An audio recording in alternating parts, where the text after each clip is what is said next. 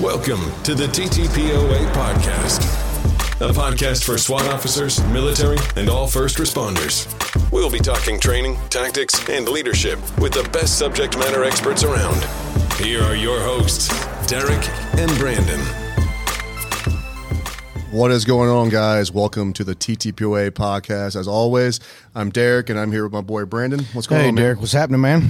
Nothing, man. Hey, uh, before we jump into episode 12, which I think is Dang. unbelievable that we haven't got uh, the executive board to pull the plug yet on this on this thing, but uh, we're cooking right They- along. I don't know if they even know we're doing that. So Yeah, we got like four listeners now, five, so- maybe maybe up to five. we, I don't know if we even told them we're doing this. So Does our family count as listeners? Yeah, we'll count them. We need everything we Well, can get. episode 12. And like I said, before we jump in, man, we got some TTPOA news, man. So, October 7th, Yep. TTPOA competition is kicking off down in Conroe at the uh, FBI training facility. Uh, so, if you guys haven't signed up, go ahead and start Get it. signing up because we only have 30, 30 spots available for those teams, and they do sign up quick. Um, you competing this year?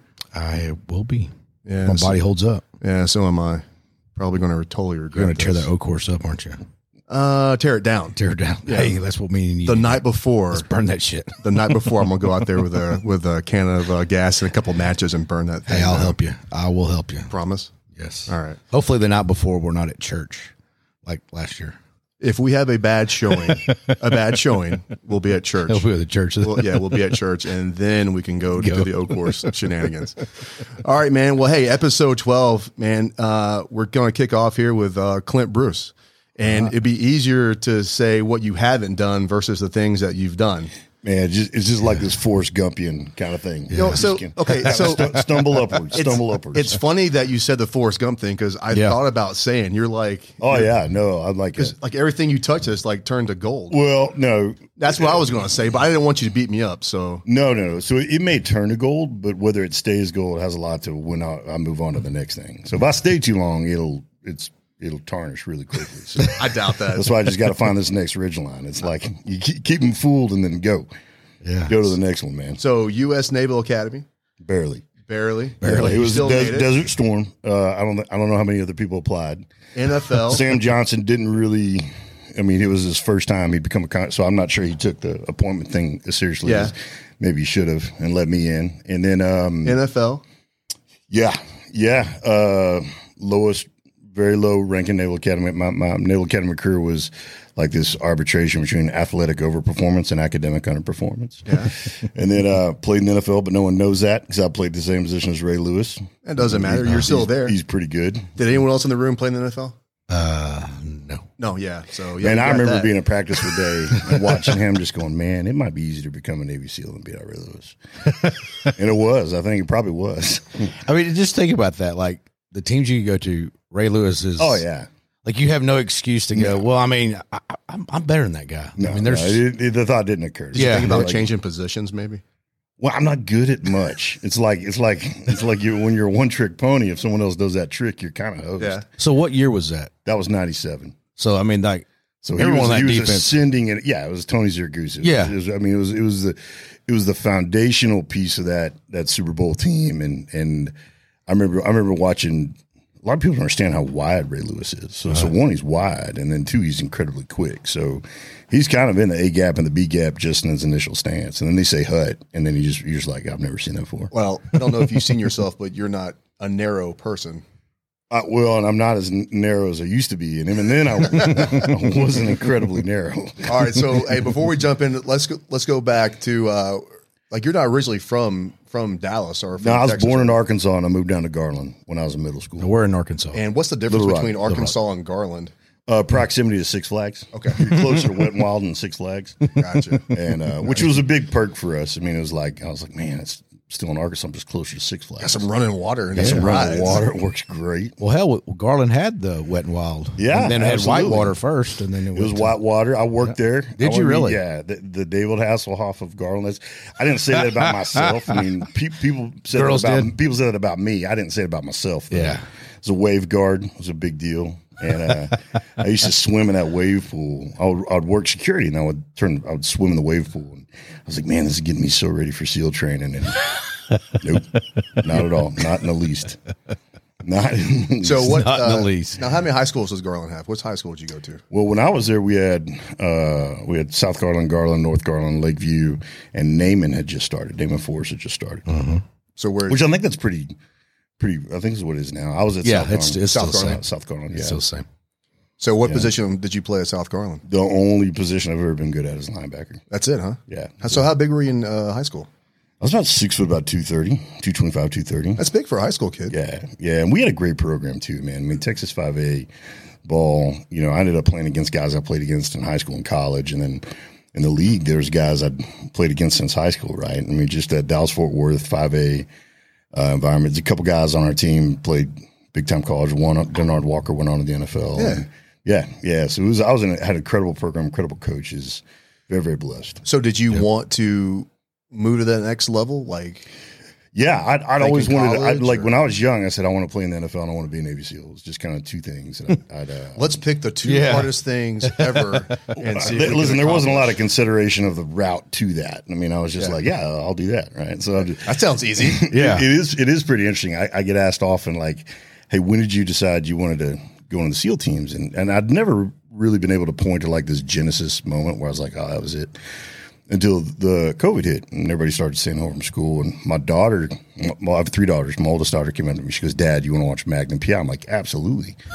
and she turned on the new one. I'm like, "All stop! This is crap. We're Yeah. not watching that. That's not. Yeah. That's not Magnum PI." Like, You're talking like Tom Selleck. yeah, I was like, Or we, I Tom took her back. Yeah, I, Tom yeah, Selleck, yeah. I took her back to 1980, the original Magnum PI. I watched the whole thing. Hairy chest, short Absolutely, shorts. short shorts, and um, and uh, there, so there's a there's a episode in one of the first few seasons where they kind of reveal that the character Thomas Magnum had played football at the Naval Academy and had been a Navy SEAL.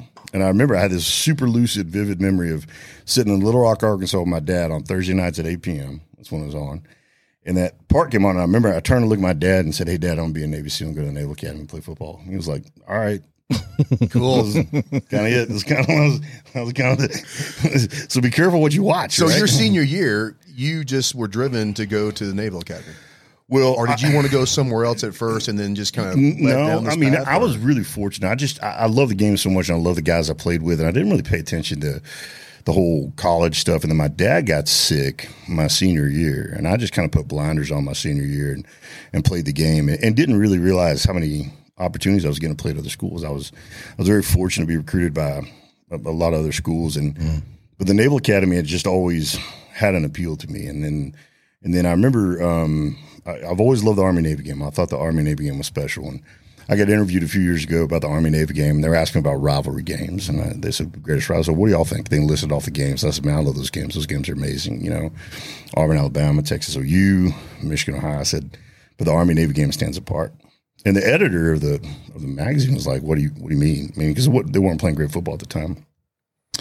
And I said, "Well, you show me another game where everybody playing is willing to die for everybody watching, and I'll tell you that we have company. It's a different game." And I'd always wanted to go there, but when my dad got sick, I had to start looking at colleges through the lens of 40 years instead of four years. And I remember going to visit my dad in Medical City, and he said, um, you know, we just had this really frank conversation. He's like, hey, son, because we, we got to talk. And he goes, leaders talk about what they don't want to talk about. They say what they don't want to say. They hear what they don't want to hear, and they do what they don't want to do. They plan for what they don't want to happen. And that's what makes them leaders. And he goes, I'm fighting. Doctors are working hard, but you're the oldest son. And if this doesn't work out, you you got to take care of the family. So you have to make a, effectively, his words were, you got to make a 40 year decision, not a four year decision. When you measure the service academy against all the other schools I had an opportunity to go to, and that's not a disservice to any other schools, it's just service academies are different. I was like, you know, you have kind of like the intellectual prestige of the Ivy Leagues plus the service and the leadership pieces. And, and I didn't know if I could make it. I didn't know if I could stay there. I, I didn't know, one, if I could get there, if I could stay there, because I just knew what I was getting into. Right. And, um, but, but as the oldest son, it just, that's the one.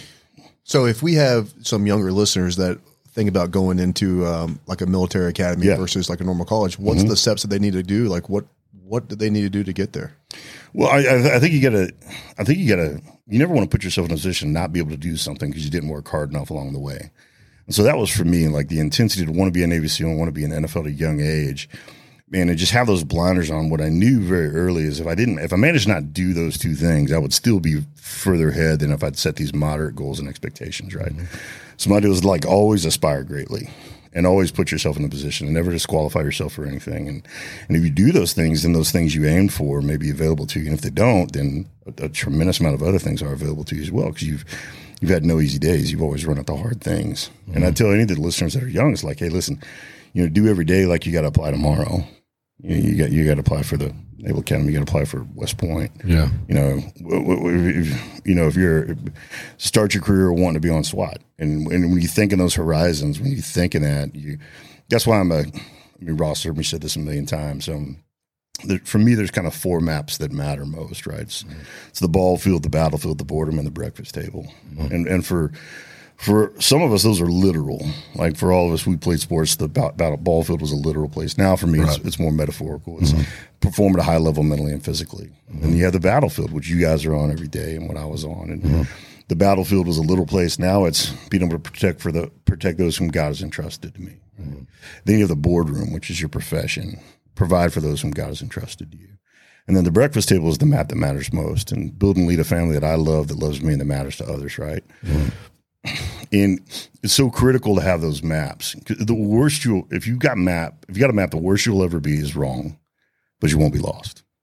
There's a big difference. Big difference between being wrong and lost. And I've been both. Yeah. And I hate them both, but I'll take wrong over lost any day. Yeah. Because when you're lost, any move could be wrong, right? Right. When you're wrong, you're just like, ah, where am I supposed to be? Where am I? How do I get there? Who? who?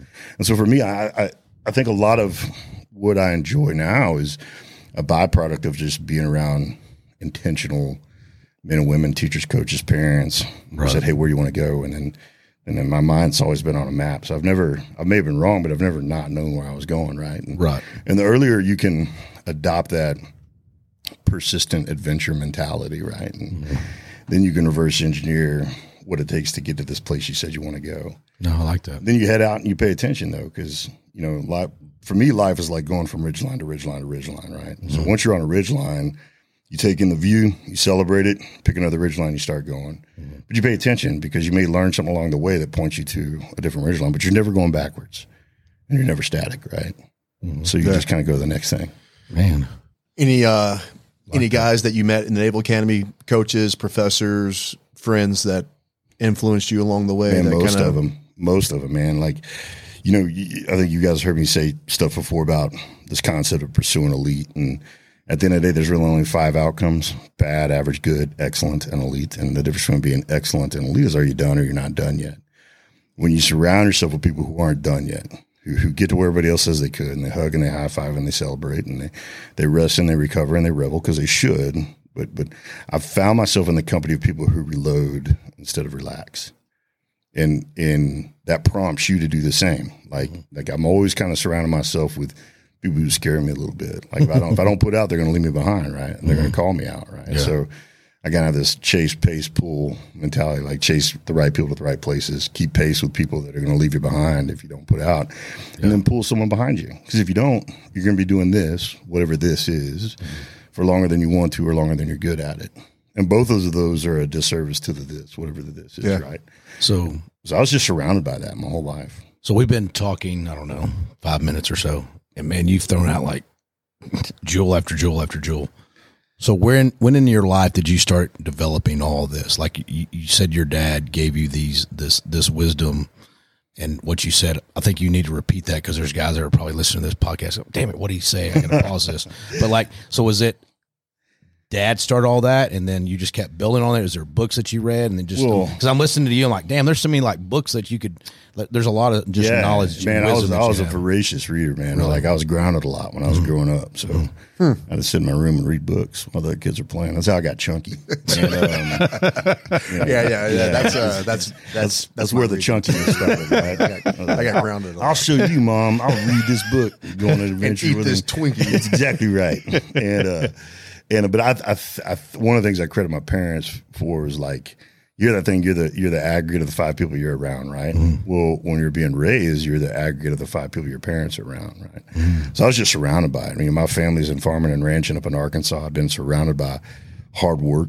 you know, I just so for me it was just evidentiary. I just, Right. saw it every day, right? And and then when my dad got sick, you know, I, I, I tell my daughters, I'm like, girls, it's always it's words, work, and wins, right? And you got to put your words to work. And serendipity has a lot more to do with success than most people think, but you got to put your words to work, right? Mm-hmm. And when my dad got sick, and throughout my life, we'd had some adversity in my life as I just watched people put these words I heard them say to work in the lives that they were leading, whether it was on the farm, on the mountain, or it was in the hospital room, whether it was in, you know, at the breakfast table. I just had always been around people who'd been willing to do the work, mm-hmm. right? And and so for me, it was a hey, if you want this, if you if you if you say the words, you better do the work, and and the winds will come. Like winds will come, or they won't. But even if you, you know, again, these are I just this is the way my brain works. Like I told my daughter the other day, I was like, hey, you lose, you get beat, or you win, mm-hmm. and losing is you beat yourself. Mm-hmm.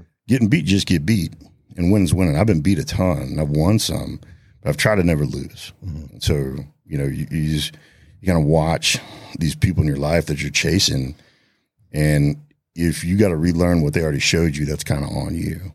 And so I'm just incredibly, incredibly fortunate to be surrounded by players and coaches. You know, you go to the Naval Academy, and you know, I'm a, you know, coming out of Texas, I didn't realize what an advantage football in Texas was until I went to college, and Yeah. you know, all of us had come out of college. I mean, like in a lot of other places, this is back in the early '90s.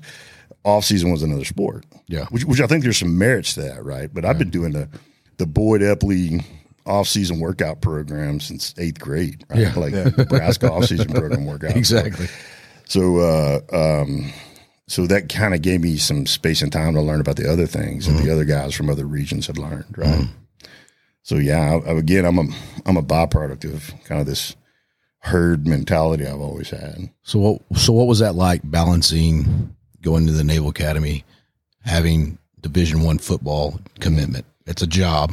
Yeah. Obviously going in, it's a job as a officer in the military. sure. Uh, what was that like for you? Well, you know, you, I mean, listen, I was carrying 21 hours, and I played varsity as a freshman. I was very fortunate.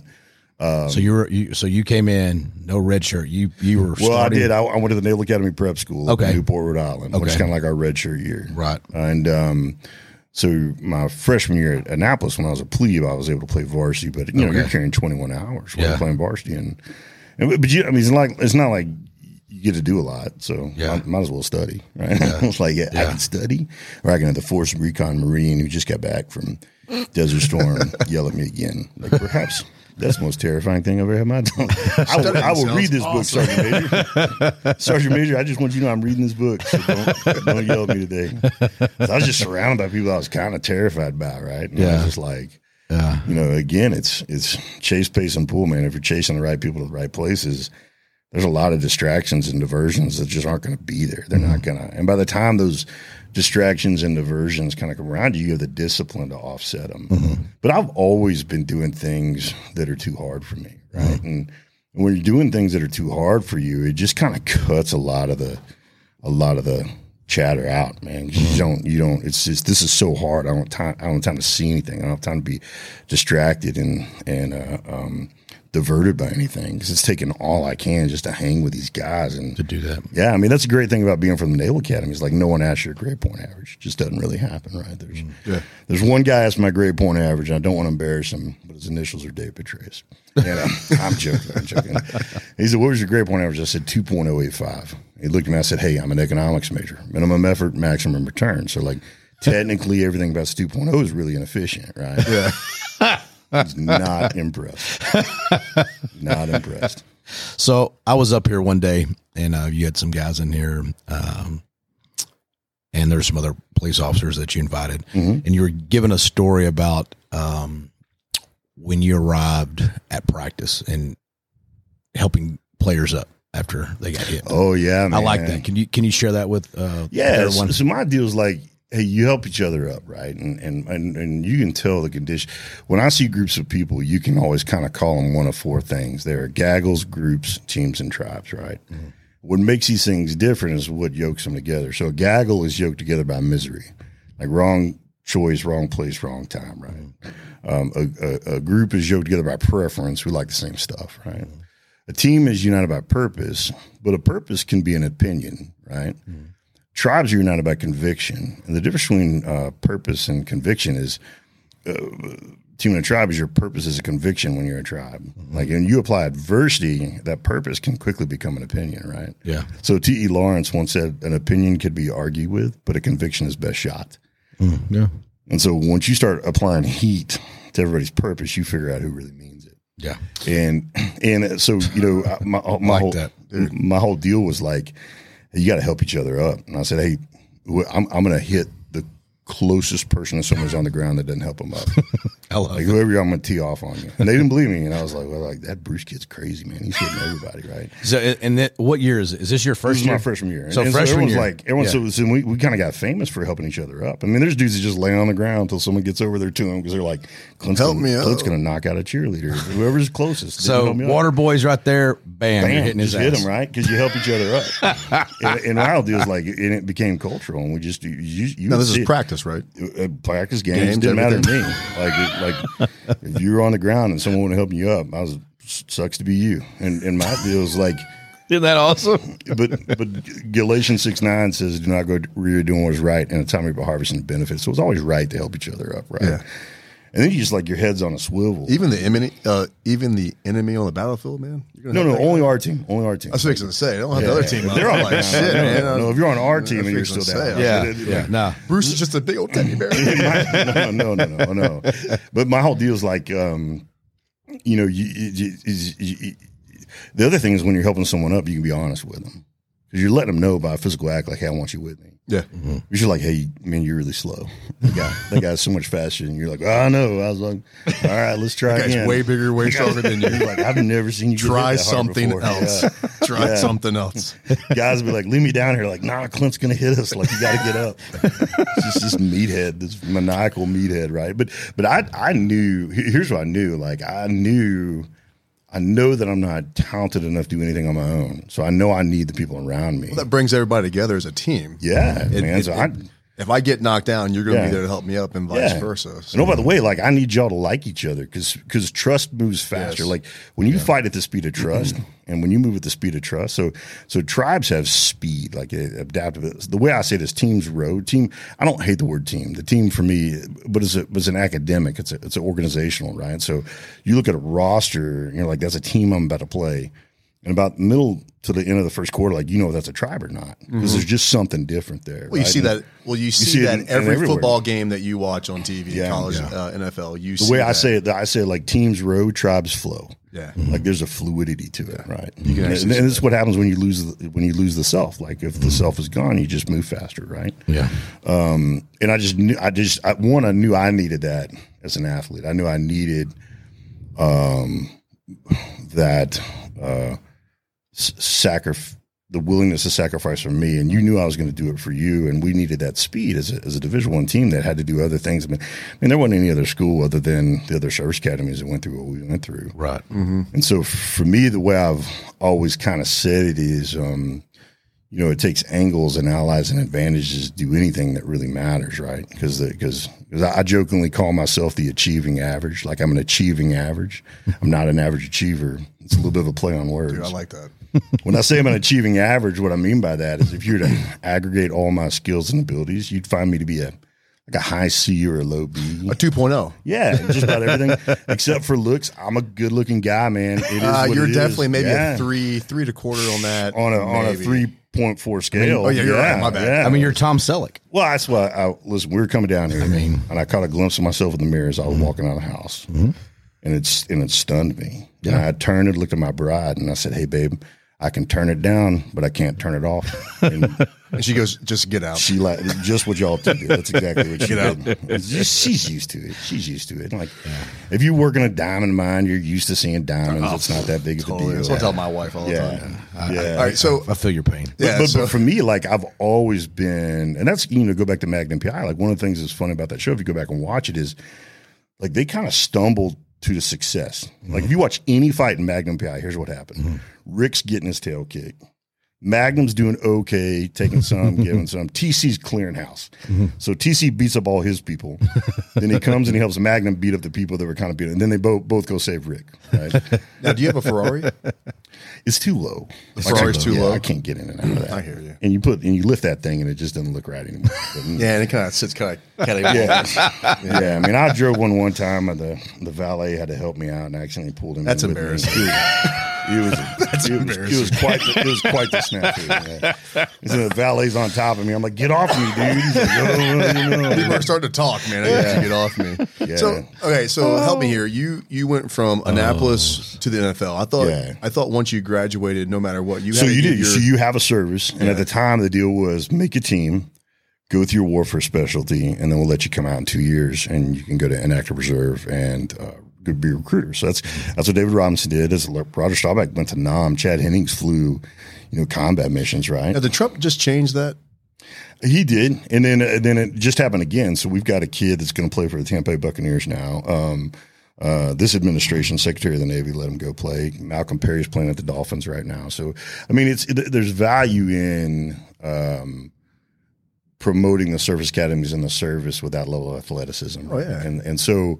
So for me, you know, I had an opportunity to go to the Ravens, and and I'd also been selected for the SEAL teams, which was a huge, huge honor. I mean, only mm-hmm. sixteen of us were selected. Before you went to Yeah, so I got commissioned. I got, got picked up by the NSW community, and then and that was before the NFL thing happened. Mm-hmm. And then because that was in November, and then out of the football season over, played in the All Star game, got picked up, went to the Ravens, and f- for me, I mean, and, and the Navy was working with me. I just, I just wanted to get to the work, man. Like I remember being at practice one day and and seeing a guy get hurt. And football's a violent game. I'm not. There's nothing about that that bothered me. But but my deal was like, hey, I, I'd had some injuries, but I hadn't had so many injuries that it would have disqualified me from pursuing the SEAL teams. And I was just like, hey. Man, I, I know I got here. I don't know how long I can stay here. I don't even know if I can be here through one season, but I, but I got here, and I don't know if I can do that. And I got to go where I don't know.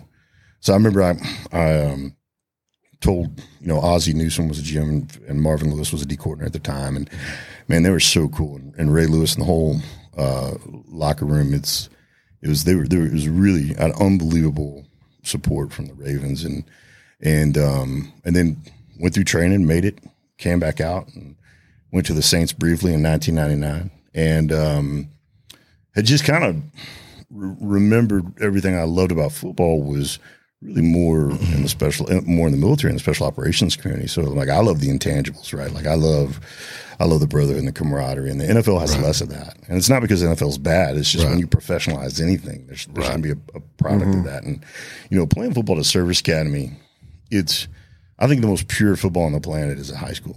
'Cause In high school, you're playing with it's it's it's you're playing with guys you've grown up with, and, Right. and their dad's your dad, and their family's your family, right? And and there's a passion there. Yeah. And and what I enjoyed at the service academy was that same kind of passion was there. I mean, there's Mm-hmm. guys that there's guys that were going to go serve for five years just to prove that they could play at the Division One level. I mean, Mm-hmm. they just they they love the nation, but their desire was was they wanted to serve, but they more wanted to prove someone right, prove someone wrong, right? And Yeah. So I was surrounded by that on a daily basis. My little brother played at Oklahoma State, and you know his his college football experience was different than mine because the reason you go play there is different than why you go play at the Naval Academy. So I'd always been surrounded by love for the game and a passion for the game. And our coaches, you know, Gary Patterson over at TCU, he coaches at Navy, and Dick Bumpas, and it's it's amazing. Matt Wells up at Texas Tech. Uh, Kenny Niumatalolo, who was in Navy there, was there when I was there. You have this continuity, and every coach I run into in the NFL or in college, all of them said, "Man, I want to. If I can punch a ticket and, and coach at a service academy, I want to because it's just pure." You know, Nick Saban coached there in the '80s, and I asked him that. And I said, "What do you love about coaching the Naval Academy?" He goes, "One, I love the kids." And two, I love that I didn't have to worry about them outside of practice. Yeah, it's pure. Well, also, it's like you know, there's guards. yeah, but I mean, like you guys are. I mean, like you guys are. You know, at the service academies, you guys are held to a certain standard. Yeah, oh, if yeah. you don't meet that standard Gone. or withhold, Gone. then your ass is out. Yeah, man. It's So- the attrition starts right away, man. And again, yeah. and it's so prestigious. That's embarrassing as hell to go back home and go, yeah, dude, Bruce was in the uh, Navy Academy, but uh, man, he's back home. I wonder what his dumbass did to Mm, yeah. get kicked out of there. yeah, man, I wasn't going to let that happen. I was going to do everything I could. It came close a couple times, not because I didn't try it. It's just I'm I'm just not smart. Like I, I, I remember, I, I took a test. yeah, Mr. 2.0, I with got his with his Yeah. physics professor, and he rewrote Yeah. he rewrote the whole test to just try to like Notre Dame's running back takes off at 26 degree angle, 23. You know, Clint Bruce meets him in the hole, and I- and I I failed that test too. And he's like, "Are you trying to fail?" I'm like, "No, I'm just good at it." just just, Just just gifted. Just, Clint, Clint Just tackle. gifted. Clint tackle. Take guy down. I had no front tooth, man. I was just a slobbering maniac. Middle. I, they called me. They said you're in the record books. I was like, really? Most tackles? I was like, no, like you're top five all time in tackles. You're the most personal fouls of anyone in Naval Academy football history. I guess your own players for not picking Yeah, people like, up. I was like, yes, I'm proud of them. Listen, we're a warfighting institution. Like, you gotta, you gotta let them know. yeah, you gotta let them know. And they're like, that guy's gonna bite us. That's funny. All right. And, uh, Now, I read on your uh, ClintBruce.com. oh, It's awesome. Uh, you, your wife, you met in college. So Yeah. she was in the Naval Academy? as well? no, no, she was at the University of Arkansas, Oh, okay. and my sister was at the University of Arkansas. Okay. So I flew from Navy to University of Arkansas to see my sister because I wanted to meet her her sorority sisters because I ah. wanted to make sure they were good people. 'Cause I care. Right. I care about my sister. that's a good brother. want- That's a yeah, good brother. I'm sacrificial. a I, good brother. I had other things to do than to Yeah. be at the University of But I will do this for Yeah. you this one time. because I love Yes. you and you're my older sister. a good man. I, I, I'm a giver. You know, it is what it is. Yeah, you are. It is Yeah. what it is. Yeah. And uh, my bride was at the University of Arkansas, and um, I actually met her because my roommate at the Naval Academy uh, went to high school with her here in Dallas. Oh, okay. And so he wanted me to come over to his house before he went back one time. And I was like, I don't want to go to your private Christian school party. I got three days left. My mom's like, You're going. I'm like, I'm not going. She's like, You're going because you'd have been kicked out of Naval Academy if it weren't for Dean. I was like, It's a good point. I'll go. Probably, probably, I'll probably go. so I went and they were playing Scrabble. I was like, This sucks. Then, uh, Because I can't spell. the door, yeah, I, I miss, phonetically, these are all correct. phonetically, this is right. Y'all are just narrow. That game is hard. It's hard, man. I hear you. Yeah. hard, hard, and then the, hard. the doorbell rang and I answered it and it was my bride. And um, I didn't have my front tooth at the time. I got hit by a drunk driver. And I accidentally left my front tooth back at Annapolis because you know I didn't because I didn't really care, right? And I But knew you, I, I knew you, I was you're gonna- so good looking anyway, well, man. What's I that mean, matter? I was trying to make it even for Yeah, other people, right? yeah. And um, I knew I was going to marry her because she, was- she was the first girl I felt self conscious with about not having a front tooth. So Oh, she didn't know I was missing my front tooth, but she thought I had a speech impediment. Because I was like, "Hi, my name's Clint. How are you?" Oh, he is from Arkansas. Asked her on a date the next night. I was trying to put a Chiclet up in there. I'm like, "Well, that doesn't match. That's not going to work." All right. a green chicken. It's 24 years later, 26 years later. We've been married for 24 years. We were together for That poor woman. That's awesome. That poor woman. She is. She has some of the strongest eye rolling muscles you've ever met in your entire life. bet. And and the disparity between her and I, it's it's it's significant. That's uh, great. we were just up at Costco and I was unloading stuff, and the guy put the bar down. I said, "What are you doing?" He goes, "You can't put your stuff with her stuff." And I'm like, "No, we're together." And he hit me. He goes, no way. He's like, "Huh?" I'm like, "What?" I was like, like he was serious. that man's got jokes. I looked at my wife. I said, "Babe," she goes, "I don't know how many." You know, you know what? That's not funny because that's how Clint gets hooked up face down in Costco parking lot because you decided well, you want to be funny right there. Not, Kidnapping me. He's kidnapping me. not, Oh, it's not- it's not a good deal, man. and um, uh, but yeah, we've been together a long time, and she's part of it, man. She's she's part of the whole. Hey, I got you right. I remember. I remember when I came home. I told her. Um, I wanted to leave the NFL, uh, SEAL teams, right? And her dad was a scout for the Cowboys. Her dad was amazing. Her dad told me pretty quickly I wasn't going to make it. He was like, "You're not going to make it." in the NFL Well, he fell asleep when I or asked, with her. Well, he fell asleep and I asked if I could marry her. So I didn't know. I'm sorry? I didn't know how to take that. He fell asleep. Yeah, I fell asleep. And then the next day, he said, "Meet me at Campisi's." I'm like, "He's going to kill me. People die at Campisi's." Yeah. all the time." He drove a Lincoln tar- Town Car with Pirelli racing tires on it. She's Armenian. He looked like a mean Casey Kasem. me, Casey. And I, I went, I went and I met him. I walk in there like he's in the red room. I'm like, of course he is. Of course he's in the red room. right? Oh man. I was looking for the shower curtain on the ground, and uh, he slides this piece of paper across the table, and I was like, "What's that?" He goes, "It's your scouting report." He goes, "You're the third worst linebacker in the draft." The third worst. Third worst. He goes, "There's a tight end at Stanford that's never played linebacker that's better than you." and I was like, "Well, I don't want to play for you. I want to marry your daughter." He's like, "You can marry her, but I'm not drafting." Like, if you draft me, I wouldn't play for you. Can I marry? I was like, "Yeah." It was a super awkward lunch from God almighty. yeah.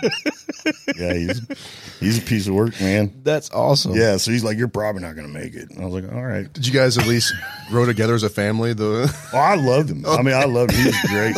But I remember, I remember, I left the Ravens. I came, I came home, and I, um, I told her, I said, "Babe, I, I, I can't do this. Like, I want to go." And she's like, she's like, "I've been waiting for you to say it." She just kind of knew, right? she's like, my dad already told me. Yeah, suck." she's like, Dad said you're probably going to get cut, and uh, and but she was bad. She was just like, Hey, I, that's the harder thing, right? And we just kind of have this thing. You do the harder thing. If you do the harder thing, it's I kind of have this. You got to run out the hard things, right? Because sometimes hard things flinch, and they're and they're and they're never really as hard as you think they are. But you got to run at them. Like if it may be just as hard as you thought it was, but you you at least dictate the terms of your conflict when you run out of them. you need a coffee table book. Yeah. oh just short sayings. Oh yeah, dude. Yeah, you do. That thing would sell. Yeah. I'm holy shit. with pictures of myself. Uh, well, not so much that, but maybe just your sayings. I think it'd make people feel better about themselves. Like this guy did that. Yeah. Okay, you're right. About Yeah. that. yeah. Good point. It's like one part Shrek, one sh- one part Jean Claude Dobbins' best friend from Bloodsport. you miss you miss I Shrek. could totally see that. You miss Shrek and the It's the beard, though. anytime, It's the anywhere, beard. brother. What's a Dim Mak? What's it? Right? That's it. Hundred percent. That's it. That's my spirit animal. the, hey, the younger the younger guys listening are like, what the hell are Yeah, they yeah. talking about? Do uh-huh. yourself a flavor, uh-huh. favor, Bloodsport, man. Bloodsport Yeah. First one, Awesome. nothing after that. Yeah. Nothing Well, you know, the younger guys are Googling Magnum PI. There was another Hey Magnum man, PI you need before set, this. you need What to the set hell? yourself free and watch the Magnum. Yeah, they're That's going, old what the school. That's hell, awesome. it's amazing. it it's absolutely awesome, man. What child of the '80s never watched Magnum PI? Magnum PI, Simon and Simon, Fall Guy. Fall, Fall guy. Guy. Oh, man. Come on, the list Fall just Guy. goes on and on. Fall Guy was one of my A-Team? favorites. Airwolf, A Team, Airwolf. Manimal. Yep. A Team was my jam though. Does anyone else remember Manimal? Yeah. Manimal was uh-huh. amazing. Yeah. part man, part animal. Yeah. He was like a Hulk. surgeon that would turn into a, a panther. The original Hulk, The original Hulk Lou was good. Ferrigno. Lou Ferrigno. Yeah. that was awesome, Yeah. It's the greatest era of TV. dude. And he's and dude, he is super pro police. Yeah, he is. Yeah. I've seen him at SHOT Show several times. yeah, he's um, one of those dudes. He tells you to stop. You're just like, okay. yeah, mm-hmm. because he's he's still huge. Yeah, he's still he's a giant. He's like six five. Yeah, he's yeah, he's big, he's big for a bodybuilder. Yeah. yeah, All right, so you made it. You made it um, to the SEALs. Mm-hmm. Okay, I gotta ask because big guy to big guy. yeah. How big were you when you made it? Man, I never got below 240, 235, 240. Oh, dude, that's to gotta be that's gotta hurt. Yeah, it wasn't. Uh, That's well, it, it's listen. BUD/S is built to break you, so it doesn't really matter what you're good at. It's gonna it's gonna bust you up on what you're not good at. And, and a percentage of BUD/S is athleticism, you know, log PT and the O course. And I mean, there's some there's some athlete skills that export right into BUD/S, right? Uh, like I said, log PT, some of the down man carries, I mean, stuff like that. I mean, I was kind of built for that stuff. Yeah. but then there's but- just a lot of running. You know, you know, you know, I was thinking about that because when I first started like on SWAT, you know, God, 13, 14 years ago, whatever it was. I mean, I w- you know I came in about I had to lose weight to get down to 270 because all the running and stuff they Yeah. were doing. Lose weight. To Yeah, get to yeah, dude. I'm not gonna lie. Um, but I mean, yeah, like Yeah. all that running and shit. Now, years after, Yeah. still, you know, still down to about 265 right Yeah. now. My joints, my knees, my 100%. my- and I played college football, and Yeah. you know, and I never had really any any super big injuries. Did you grow up squatting? I did. See, that's did. I, tell you, like one of the reasons I didn't have injuries is I grew up squatting and I grew up deadlifting and I grew and I had this amazing coach. I had a coach Charlie So- Cantrell South Garland. And he was German and he played offensive line at uh, Washington Redskins. I had And Coach so I- Cantrell. He was amazing. He was one of And my so coaches. Charlie Cantrell, and he was an amazing history teacher. Yep. And you want to talk about being technically proficient? Like I was taught perfect Mm-hmm. form squatting and deadlifting, and I could show you film after film of me getting hit on the knee. And the only reason I made it is because that you know the VMO and the knee stability and some of the stuff I just I just been incre- again it's all these things good fortune things that I but We had a strength coach said, "Hey, you want to know who the real athletes are? Look at their legs. that's right Yeah. Real Mm-hmm. Athlete has big teardrop, legs." you I was like, old- "I want to be a real athlete. Oh, yeah. I want to squat. I'll do whatever you say." I learned I learned pretty quickly. So I, you know, the O course, all that other stuff, that athleticism stuff, because I just left the Ravens, so there was no. I didn't train. I just kind of grabbed my bride, drove cross country, and showed up. And then uh, I remember the first conditioning run. I was the instructors were yelling at me. They're like, "Mr. Bruce, Ensign Bruce." It is technically a safety violation. We are so far behind the other class, the rest of your class. Like we're you're we're like a mile and a half behind everybody. If one of those gets hurt, we can't get to him in time. We you are forcing a safety violation on all of us. And I was just like, Ugh. So here's here's what I figured out. Here's a secret to big. Anybody's listening who's a bigger guy. Here's a secret to big person running. Ready? Lean forward until you're about to fall over, then don't. Then don't. For however far you got to go. I it's like a with controlled that, fall. Like lean forward and then just keep your face from skidding on the pavement. You don't look cool, but you'll make the time. How long? How long is BUD/S? If you make all the so it was through six months, and I was fortunate, man. I was one and done all the way through, Okay, right? And so that's just. I mean, just that grind on your body at that weight. Well, listen, man. you're running six miles a day just for chow, which I'm I'm down with. I'm good with that. Just Um, for it's just like eight miles. You're like, hey, after breakfast, you got to run eight miles, right? And it's more of a shuffle, really, when you go. But we started with like I think 200, more than 250 guys, and 12 of us made it straight through, all the way through. Wow. We graduated with I think 21, 22, but 12 of us were originals. And, it, and what was amazing, and, and people who should be encouraged by this, is the physical diversity among those 12 was stunning. You had guys that looked like triathletes, you had guys that looked like me. Like three of the guys that made it through my class, we were Division One football players. Two of three, all three of us had played together. You know, um, and- but you had these different physicalities and you had these different demeanors and these different um, uh, backgrounds, right? And that's why, kind of going back to the map analogy, I tell guys like, "Hey, man, it's all about the high ground. You find the high ground on the map you're on by finding people who've been there and want to go back, and then you just follow them, right? And so mm-hmm. we all had this thing in common, in that we we didn't overcomplicate it. We knew what we wanted. We knew why we were there, so it didn't matter what we had to do that day. So we were, we were there to become a Navy SEAL, so it didn't matter what we had to do that day. And if you don't have this like transcendent why, then the what's going to take you down because the what's are the one mores, like one more minute, one more mile, one more. And if it can't, if it doesn't reconcile itself against the bigger why, then the the, the what's the what's are ankle biters, man. And so for us, it's like you know, hey, you're gonna run 14 miles a day, and I'm like, all right, you know, like you know, I don't like marathons, and the reason I don't like marathons is because I'm a historian, and the reason I don't like marathons is because the Battle of Marathon, Greeks won. Philippides ran 26.2 miles, went to the king. He goes, We won, we won. You know what he did then? He died. And I don't think we need him all that kind of behavior. I think it's get a horse, ride a bike, take a hoverboard, right? 14 miles? All right, man. That's just what I have to do because I know I'm here. You know, you're going to swim eight miles. Where? In the ocean. Why? There's sharks in the ocean. well, if you're a shark, who do you eat? Yeah. Me or the guy that likes running marathons? The big slow guy. eat that guy. You that- you- shark eats a marathon runner. It's like feeding a bear lettuce. You're like, you didn't fill him up. Probably just made him super angry. You eat me, that shark's gonna be like, I'm good. Yeah, you look tasty. Hibernate. I eat that bearded guy, right? But it's just what you have to do because you know why you're there, right? And so that's kind of one of the other.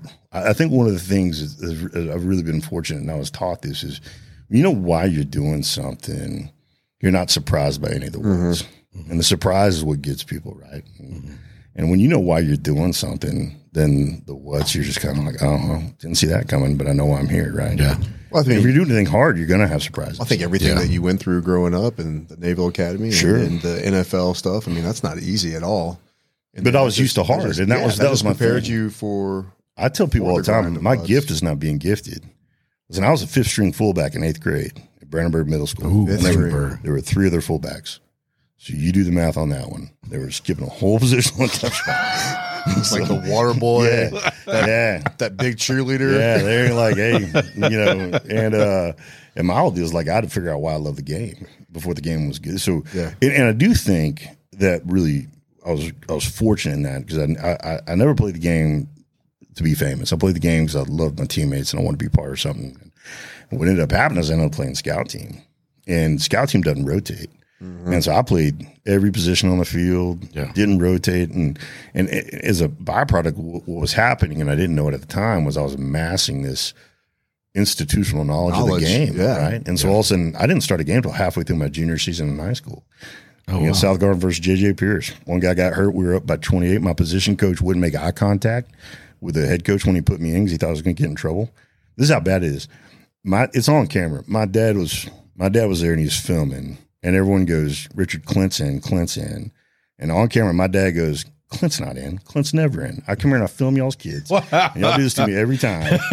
and all of a sudden you just see this sack made by Clint Bruce, and that was it. I was just like, oh, I can do this. But it was, but it was wow. like, it was just this, um, this this knowledge I'd accrued from playing offense and defense on special games, and also my physicality caught up with the experience I'd accrued that as as a as a as a as a contributor, right? And Yeah.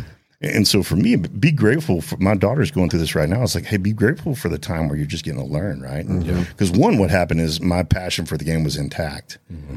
all the way through my college career. And, and when you're, I was never the star, right? And the burden of being a star is heavy. And all of a sudden, you're a freshman in college, and it's about to be the hardest, and you're already tired Yeah. of the sport, right? So, Yeah. you know, the game. I've always believed you got to be around. You got to do things that tell you the truth, and you get about around, be around people that'll tell you the truth. Because the world will tell a talented person anything they want to hear. Mm-hmm. But you know, the truth. You know, that's why I love the weight room, man. The weight's still the truth, man. You, Yeah, they can do. lift it or you can't, and Yeah. it's and it's you can you can't talk that weight off the ground, right? Yeah. And when you surround yourself with people that are going to tell you the truth, you, you're you're you're just going to do. You're going to develop yourself better. Well, I think that kind of goes back to what you were talking about earlier of, of picking guys up. You can pick them when you're picking them up. They know that you care about them. Yeah. And so when you're ta- talking that ugly truth to them, Yeah. I'm, I'm saying resonates. it. I'm Yeah. saying it. Hey, I, we're going to do this again, man. I Yeah. love you. Just don't Yeah. get burnt like that again, yeah, right? yeah, And I got helped up a lot. They're like, Clint, did you miss the miss that? Did you mean to miss that tackle? I'm like, no, man. I was. yeah. I remember. I remember one of the hardest hits I ever had. I was a freshman, and Tiki Barber was at um, Virginia, and I shelled him. Man, it was a huge hit. And uh, he was such a student of the game. I don't know if he remembers. He came up to me after this game, and I was so impressed by just his humility and his and his desire to be good. And he's like, "Hey, how'd you hit me that hard?" And I was like, "Man, he's nice. I got to tell him the truth." he goes, "I said, how many moves did you throw on that one?" He's like, uh, three. I'm like, "Yeah, I was still on the first one." like he's, oh, he's gone. Oh, he's It's- coming back, it's right? just luck. You just stayed that first one, or that's you've been fine. But you, I just came back. You're right there. I was like, oh, he's coming back. there. Look at that. Yeah. I was so slow. I was still on my stance. Right. Yeah. So, um, yeah, putting yourself in hard positions and surrounding yourself with people who have done it before, or are willing to work as hard as you are to do it. It's just always going to work out.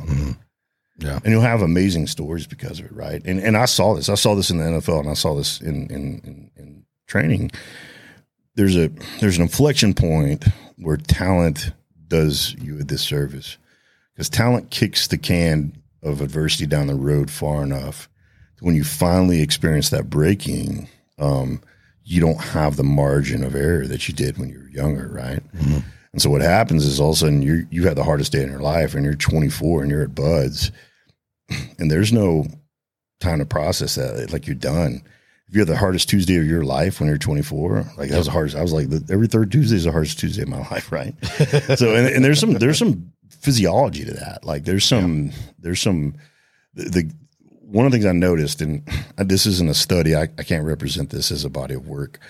In my experience, I've noticed that the most talented guys I know that didn't make it through training, when they talk about when they quit, when they rung the bell, they talk about it as this outer body third party mm-hmm. experience, right? It's like the mm-hmm. inverse of flow. Like they're watching themselves quit and they can't stop themselves. And and it's kind of one of these things like, you know, you talk about being in the zone. We grew up calling it the zone and call it the mm-hmm. flow state. It's all mental. So there's a third party. So the way this is described a lot of times in the high performance cycles is called STER, STER, STER selflessness, timelessness, effortlessness, and richness.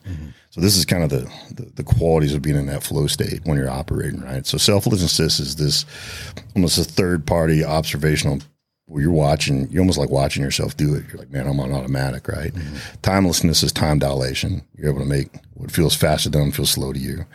Effortlessness is the total economy with which you're doing this thing, and richness is the level of detail mm-hmm. that you're absorbing at the time, right? And what I notice is the, the most supremely talented guys who, in many cases, through no fault of their own, had never been exposed to that level of difficulty. The body and the brain, uh, uh two thirds of performance is the body and the brain. It's a machine, right? Mm-hmm. And so that like two thirds of our car is a machine. The driver is one third of it, but it's a pretty important part of it. Yeah. The body and the brain are going to survive. Yeah. And when you get pushed past that limit, then you know. So it's interesting for me. So my gift was not being gifted. Like I've I've I've always known it was going to be hard. I, I never thought it was going to be easy. Yeah. And so I've walked into things knowing that. Yeah. And you I, think I read a quote the other day and I loved it and I, I wrote it down. And adversity introduces us to ourselves. Yeah. And and I thought, man, that that's so true. And I think kind of what you were were, were talking about is guys that have it easy. They don't understand that adversity, Yeah. and because everything just comes easy to them. And when that adversity comes, I've seen it in, in SWAT's tryouts. I've seen it in, in things. I'm like, man, you look the part. But And sometimes I, I don't think that's even a character issue. I think it's an exposure issue Yeah. sometimes, right? Yeah. Because a lot of those guys that are super talented and they and they, and they broke and they and they quit. If you're an enlisted guy, a lot of times you get to come back. When they come back, they smoke it. Yeah. And they do it the way you thought they were going to do it the first time. It's that final piece of the puzzle. Yeah. Mm-hmm. I need something more than me, and I need something more than my gifts. Yeah. Kind of in place, right? Yeah. And and I said this earlier, like I think you need angles and allies and advantages to do anything great.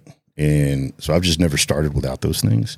So angles are peak efficiencies. It's like smarter, faster, better. Like I made a lot of tackles because I took good angles because I knew the guy was faster than me. So I knew how to take good angles, right? Mm-hmm. So we don't have to look past nature to see this. You know, you I, I love studying apex predators and what apex predators do. Like a lion looks lazy till it's coming at you. And you're like, mm-hmm. oh, that's what that was built for, right? Great white sharks just kind of lollygagging through the ocean till it's hurtling upwards at 35 miles per hour, and you know, it's like, oh, so apex predators are built for the burst. And so in mm-hmm. order, so an apex predator knows two things: it has to burst, and it never knows when. So it's constantly optimizing. It's constantly, you know, as y'all have done, you know, CQB and movement, what's happened is we've gotten smoother as we've gotten older. Mm-hmm. So s- slow is smooth, smooth is fast, right? And so angles are always finding that percent efficiency, like pursuing that 1% efficiency. Allies is making sure you're surrounded by people who mean what they say as much as you mean what you say, mm-hmm. right? And then advantages are they're real, and there's no reason to diminish the significance of talent and treasure because talent and treasure are real. It's just one third of the equation. Mm-hmm. So we beat a lot of people in the service academy because we know we have perfect angles and we know we need each other, right? And if all you have is talent and treasure, but I if all you have is one third, but I got angles and allies, I'm probably going to win that, right? Especially if it goes long. the whole deal is like if we can keep it competitive and and we go into the second half and it's even, yeah, we're we're going to win because But also, you guys are playing as a tribe, hundred percent. as you would say. Hundred percent. Yeah, I mean, and we've always done that, right? And so, that, or uh, when we've been successful, we've done that, right? And that's just something I've always tried to like. I know I need other people around me. So, and and, and here's the thing about adversity. Adversity is really powerful, and adversity, what adversity does, is it affirms talent that you thought you had. yeah, It proves something true. Adversity reveals talent that you didn't know you had, right? Then adversity blows up the talent that you thought you had, but it shows you who else had it. yeah, So, so one, hey, I, I, I thought I could do this and I can. Two, I didn't know I could do that and I can. Three, I thought I could do this, but I can't, but he can, right? When you pay attention yeah, and you're constantly iterating yourself forward, you're going to find yourself bursting at the right time with the right people at the right speed. And, Yeah. And, um, I I look back in some of my most cherished moments with groups of individuals or family or people that are close to me or me personally, and it are it is those times of adversity that, Sure. that was successful. Well, that's when you find out who's want to put their words to work, right? That's what I love about training camp. I, I'll go talk to the NFL teams this year, and I tell them, "I was like, man, I love training camp." And the reason I love training camp is because it's a it's a it's it's a, it's a suffer fest. Mm-hmm. And I'm about to find out who means what. And at the NFL, you're not really listen. You know how to play football in, in August. There's no one learning football in August. You may be learning a playbook, but you're not learning football in August. What you're learning is who's willing to suffer, who's willing to go 26 weeks yeah, endure it all and raise a trophy, right? So for me, that's what I love about hard stuff. is You get to figure out who means it. Mm-hmm. no, e- e- exactly. And and I think now I'm older in my career, I still like to do the hard adversity stuff because it it it grounds me back to You have to. why am I doing this? And and the day I don't want to do it, that's when I'm like, yeah, I need to hang this Yeah, up. but it it it hurts more. Boy, more. it does. oh, it does hurt more. But there's a satisfaction more to and it. more. There's there's a satisfaction to it now. Like There is. Like I'll do stuff now just to see that I still can. Yes. And I'm like, hey, can I still? And there's things I can do now that I that the 25, 26, 27 year old Clint couldn't do. yeah, Be, be, because 47 year old Clint knows the tricks. Right? Yeah. Yeah. I tell everybody, it's like I I beat I, I would fight the 26 year old Clint. yeah, I might I might lose mm-hmm. because he was an apex predator, right? yeah, But but if I can make it last longer, yeah, I'm going to win, right? Because this is mm-hmm. you know so. It, it, so for me, the the virtue of years allows you to do everything faster. So I'm I'm constantly in that kind of angles. I'm I'm constantly I'm ruthlessly. I try to ruthlessly inventory those maps: ball field, battlefield, boardroom, and breakfast table, through the lens of angles, allies, and advantages. So I'll look at the ball field, like mental and physical performance, like, hey, um, you know, am I, am I taking good angles? Am I using technology the right way? Am, I am I am I training? Am I doing it? Uh, that's one of the reasons we built this place the way we built this place is so we can iterate ourselves. So I can, you know, um, there's longer periods of time before you have to do something than when you're in an operational cycle. So I can maintenance those skills down here, right? Mm-hmm. And and every guy here that works here is good, so I got to work hard to be as good, right? And then the advantages, you know. So that's just kind of the. I mean, and I watch. The thing is, like, I've, there's nothing new here. What I've done is I've distilled what I've learned from others, mm-hmm. right, into a, in, in a, something of a manual that works for me. Yeah. So that's So let's talk so about simple. Yeah. so simple let's talk about this it. place that we're at. First of all, we thank you for opening this I love it, man. I love having for our podcast. Now this is our Yeah. kind of our, our new home for our, our podcast, and we Yeah. appreciate that. So what else is this uh, building offer that? So the that whole building is what we call the high ground, man. Because like for me, when you're on the high ground, you have perspective, and you're surrounded by like-minded people. Like there's only a certain kind of person that's at you know seventeen thousand feet at a base camp, right? And so you, you, so for me, the high ground is is where I've always felt most comfortable and, and what I've always tried to go to. So this whole building. I- I want to win the war on veteran and athlete suicide with the power of daily wins and a good day's work. And one of the ways I know how to do that is with that daily wins and a good day's work. Mm-hmm. And daily wins are adding value to the kind of people I want to be around and learn from as I move from one map to the other. Mm-hmm. And a good day's work is being provided for by providing value to the kind of person I want to be around and learn from as I go from one map to another. So over the high ground, you have veteran and athlete led companies that are providing value to the kind of leaders I want to be around and learn from here on the boardroom right now. So down here we have the studio. One of the things Ross and I tell people all the time is like, you own your scars, your scars own you Yeah. and you know you own them if you can talk about them. Yeah. You don't talk about them, they own you. If you can talk about them, you own them. Hmm. Across the hall, we have an athletic trainer because pain makes you a bad version of yourself. And just like you're saying, like I hurt myself more now than I think I ever have. Yeah, I right. too. So I just make it a stumbling effort. Getting getting treatment is just Yeah. going downstairs and having Hector work on me. Then upstairs is where we have some of the offices for you know veteran and athlete led startups. And um, uh, and then the Ready Lab, which is really where a lot of you guys come and train. Like the Ready Lab is is just hey, that battlefield and ball. I want you to come to the Ready Lab and learn how to protect, perform, compete, and recover. Right, and, and it's laid out that way. So over here in the in the house in the 360, you know, we're simunitions, um, UTM's. And the, this is the I don't have an issue with going to a range, uh, but a range is marksmanship um, unless you can immerse yourself in the problem that you're thinking about, it's marksmanship. Training is immersing yourself in that hyper realistic environment where you're actually iterating yourself Skill set. toward the skill set. So, like in the parking lot, working from vehicles to vehicles, moving house to house, and the fundamentals are the fundamentals. Like you can get really ready for football in a twenty by twenty room, right? and Because on a field, it's just the fundamentals faster, right? And and so with the shoot house here, it's not modular in the sense that, but it's routable. So we can we can route it where you're working on you know, center fed, left fed, right fed, dominant skills, movement, bounding, all these other things. The 360, you know, it's a really dynamic environment where we can manipulate the you know, ambient light, temperature, volume, all these other things. And again, it's I, I call it. It's all for me. It's always been about create. I want to create deliberate deja vu. I've always been intentional about creating deliberate deja vu. Like uh, the way I saw it is, if I saw something.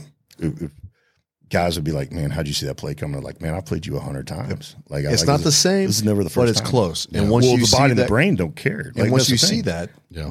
you, you can react to it a lot faster and easier than you can if you've never seen it before. It's a brain hack. So the amygdala can't the amygdala can't differentiate between real and not real. So like if you didn't have a prefrontal cortex and part of the brain that adds context, every time you watch a horror movie, the the, the, the lizard brain like, ah, he's chasing us with a chainsaw, right? Yeah. The rest of our brain is like, nope, we're in a movie, right? Yeah. And so it, it- taking advantage of that, and that's why we call it the Ready Lab, is we just go, hey, what do you want to get ready for? And let's do that. Yeah.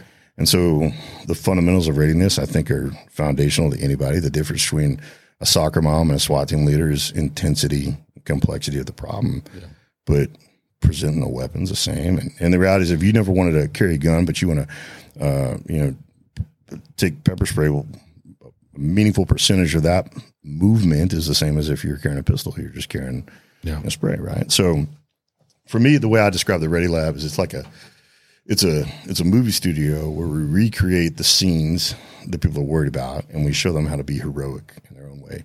And for law enforcement, for me, it's just a um, what law enforcement is asked to do and how it is resourced um, is a, exponentially different, right?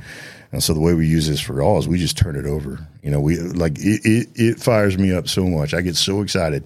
I hate coming here and no one's doing anything. Um, I come here and I see first responders in there training and getting better. Um, man, it fills my cup. Man, it feeds my soul. Right when I see people getting better, and you know, Mike Smith was a friend of mine. You know, lost him, and and and our desire is to never let logistics and economics be a reason someone can't get good training. Right. And whether it's y'all coming and training yourselves, which happens a lot, or mm-hmm. um, you know, officers coming and training on their own. The other thing for me is, you know, our interns. We have a stack of interns that want to go and serve mm-hmm. in some capacity, and the greatest thing we can do is put them in an environment where it's not. It's re- like getting shot sucks. Mm-hmm. So getting in the shoot house to be a bad guy and figure out the. Because, you know, what gets people is the surprise. And the more we can um, show people what life is really like, Yeah. you know, the weariness, the, the, the fatigue, the intensity, the exhaustion, then we're creating a more informed uh, applicant for special operations or or law enforcement or fire and rescue, right? So the Ready Lab's upstairs. Um, I'm upset right now because I have a rule that we don't have anything but 45 pound plates in there. And there's there's more than 40. There's like a 25. There's a 35. Well, my deal is like go up by 90. Hey, Just go up by 90 They even got tens and fives. Uh, up there. I mean, just did not- around. I don't know about up there. If that's up there. Someone's someone's going home. That's, that, that's bullshit. Nothing but 45s up Yeah, there. yeah. Well, unless you're like bench pressing, I mean, you can throw some 25s on, right? No. On top of those 45s? No, only 45s. So just like 225, Yep. 315, Yep. and we're just going from there. Yep. Fuck it. the joints. Let's just blow this thing out. Hundred percent. Nothing but forty fives. I'm gonna start my own gyms all forty fives. That's awesome, man. Just, I remember. I remember. just a gym full of meatheads. I, I hit. it. I hit. it. I hit a bunch of the, the weights at, at my oh, team one time, and my skipper's like, "Clint's where the 25s." I'm like, "Psh, "Go up by 90, sir." And he just kind of looked at me. He's like, "You know, I'm your commanding officer." I was like, as I was saying that, there's a part of me that's like, "Don't say that," but, but I already said that. Do you want me to spot you? Don't be a Can I- wuss, bro. Can I spot you, sir? So if uh, guys are listening and they want to come up here and train, how would they go about doing that? Hey, go to uh, get-highground.com. Okay. and hit that contact us page Okay. and, and, and reach out. The other thing I'm going to do is I'm going to create, and I'm, I'll try to do it here pretty quickly. When you go to the get-highground.com website, there's going to be a, uh, a first responders tab where it's basically, hey, come here and do this on your own. Come here and do this with your group. Anything we can do to help you, let us know. And then, and then the other thing too, man, um, you know, uh, so for instance, I started this really great organization called Carry the Load, which is run by an amazing guy, Stephen Holly now, and Debbie Wright. And our deal was to, um, one, do Memorial Day better, and then two, to extend that branch of recognition to to law enforcement, fire and rescue during the whole month of May, right? So, so go to carrytheload.org and, and if there's things going on that you need help with as a, as a, as an agency or as an officer, man, the resources are out there. It's, it's because we need you to be good, man. And, and, um, that's one of the reasons I love having law enforcement up here in training, like, cause I scare easily, man. If I call 911, I want you to be good at it. Like, 'cause- 'cause I'll probably be in the closet. I was like, oh, there's a bad guy.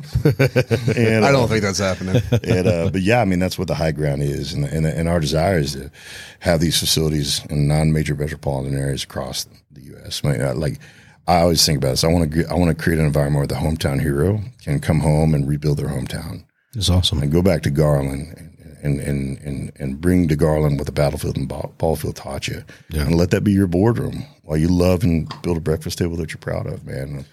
When it's me, it's simple math. I mean, there's always going to be simple math. So has civilian training picked up Yeah, here with yeah, everything civilian going tra- on in the civilian world? training never really ebbed. I mean, the, the desire was go up. And what's really neat is is uh, you know one of the things we do up here. We have a we have a really fun event up here, and and and always have law enforcement come here and run a, a percentage of that so the civilians can really appreciate what the intensity is. So we had some NARC guys up here, and, and the NARC guys are dropping these very successful executives into the environment that NARC has to work into. Mm-hmm. And it, and it was mind blowing for them. it was like, like for me, like if TTPOA ever wants to do it, like, hey, here's what it's like to be us, mm. because the civilians want to know. They they, want, they, they, they want to appreciate it. You're There's a- right. They do want to know, and, and and they have no idea. No, they don't. Have no idea. But it's not through it's no fault. it's not through a desire of, to not one the accessibility of cultivating empathy and appreciation. It's not you know Yeah. it's it's uh uh it's kind of like our version of Joe's versus pros. Yeah. like once Yeah. the Joe sees it, they're like, holy smokes, yeah, Yeah. every day. Like I look at what y'all do, and I'm like, man, I don't know if I could do that. Like Mm-hmm. when I was deploying in the military, like it was very much like going into a game. Like you had a time to ascend into this particular state of person that the place makes you become, and Yeah. then you unwind. You know, Mm-hmm. months or if you're like Ross and these army got 15 months later. Like for me, I was I never worked for less than three, four. You know, so multiple deployments. None of only one of them was six months. The rest of them were longer. And I I, I never say that really front of army guys because army's like, oh, six months, that's cute. And I was like, ah, you're right. I'm sorry, right? And uh, but like you you have the you have the ability to ascend in this particular state, right? Yeah. And then you descend out of it. As a, as a law enforcement, like you, you become that on the drive in, and then on the drive home before soccer practice, you got to. There's an amazing paper that I'd, I'd, I'd challenge all of your guys to read. I'll send it to you. And it was written by an incredible mentor friend of mine named Preston Klein. It's on this concept called residue. Mm-hmm. I think one of the greatest things that ever happened to me is my freshman year in football. My coach, one of my coaches, who wasn't didn't stay there for very long, but he said, "Why don't you go to theater and stop wasting years of my time?" And I'm like, "You know what? I'm going to go to theater because there's cute girls there. I'm gonna still play football, just make you mad, right?" so I went. I was in theater, right? And what was interesting in theater, I learned how to create a personality, ascend up into it, and descend out of it, right? Well, this paper, it's called Residue. It's on Residue. And, and, and Dr. Klein had this conversation with Tom Hardy, amazing actor. And he's a method actor. And in this conversation, uh, he started asking Preston uh, about his uh, paper. And, and, and Klein thought he was getting messed with, right? And then he goes, Hey, how do you know these questions? He goes, Well, I read your dissertation. And he's like, What do you mean you read my dissertation? And he's like, Listen, I'm a method actor and I ascend into, into a character for the purpose of that film. And I don't, if I don't figure out how to unwind out of that character, every character after that is going to be sick. So if I'm Bane, Yeah. if I don't figure out how to methodically unwind out of that character, then there's going to be a percentage of pain. You and I were born into the darkness, right? you merely adopted it. And, uh, but it's a fascinating, good. That it's a fascinating, I remember I was grounded a lot. I spent a lot of time myself good. but it's but I'm amazed that law enforcement professionals have found a way to do that and and, and come like I just I just I envision myself at soccer practice after a hard day of work in a law enforcement profession. I'm just like, man, I don't know if I could do that. Like I just I don't Yeah. I don't know. I'm, I'm I marvel at it, and most of the really solid military veterans I know marvel at it as well. Yeah. Um, so I'll, I'll give it. I'll send it to you, and if I don't know if y'all embed links or something like that, but it's We can. read it. It's fascinating. Yeah, we can. If you send it, we can. Uh, I can add it to the uh, description or Yeah, whatever. awesome. Yeah, absolutely. Yeah. No, I, I, like that. And, and that's something I'm learning the older I get. I think there's more, more people talking about this now Yeah. than ever before.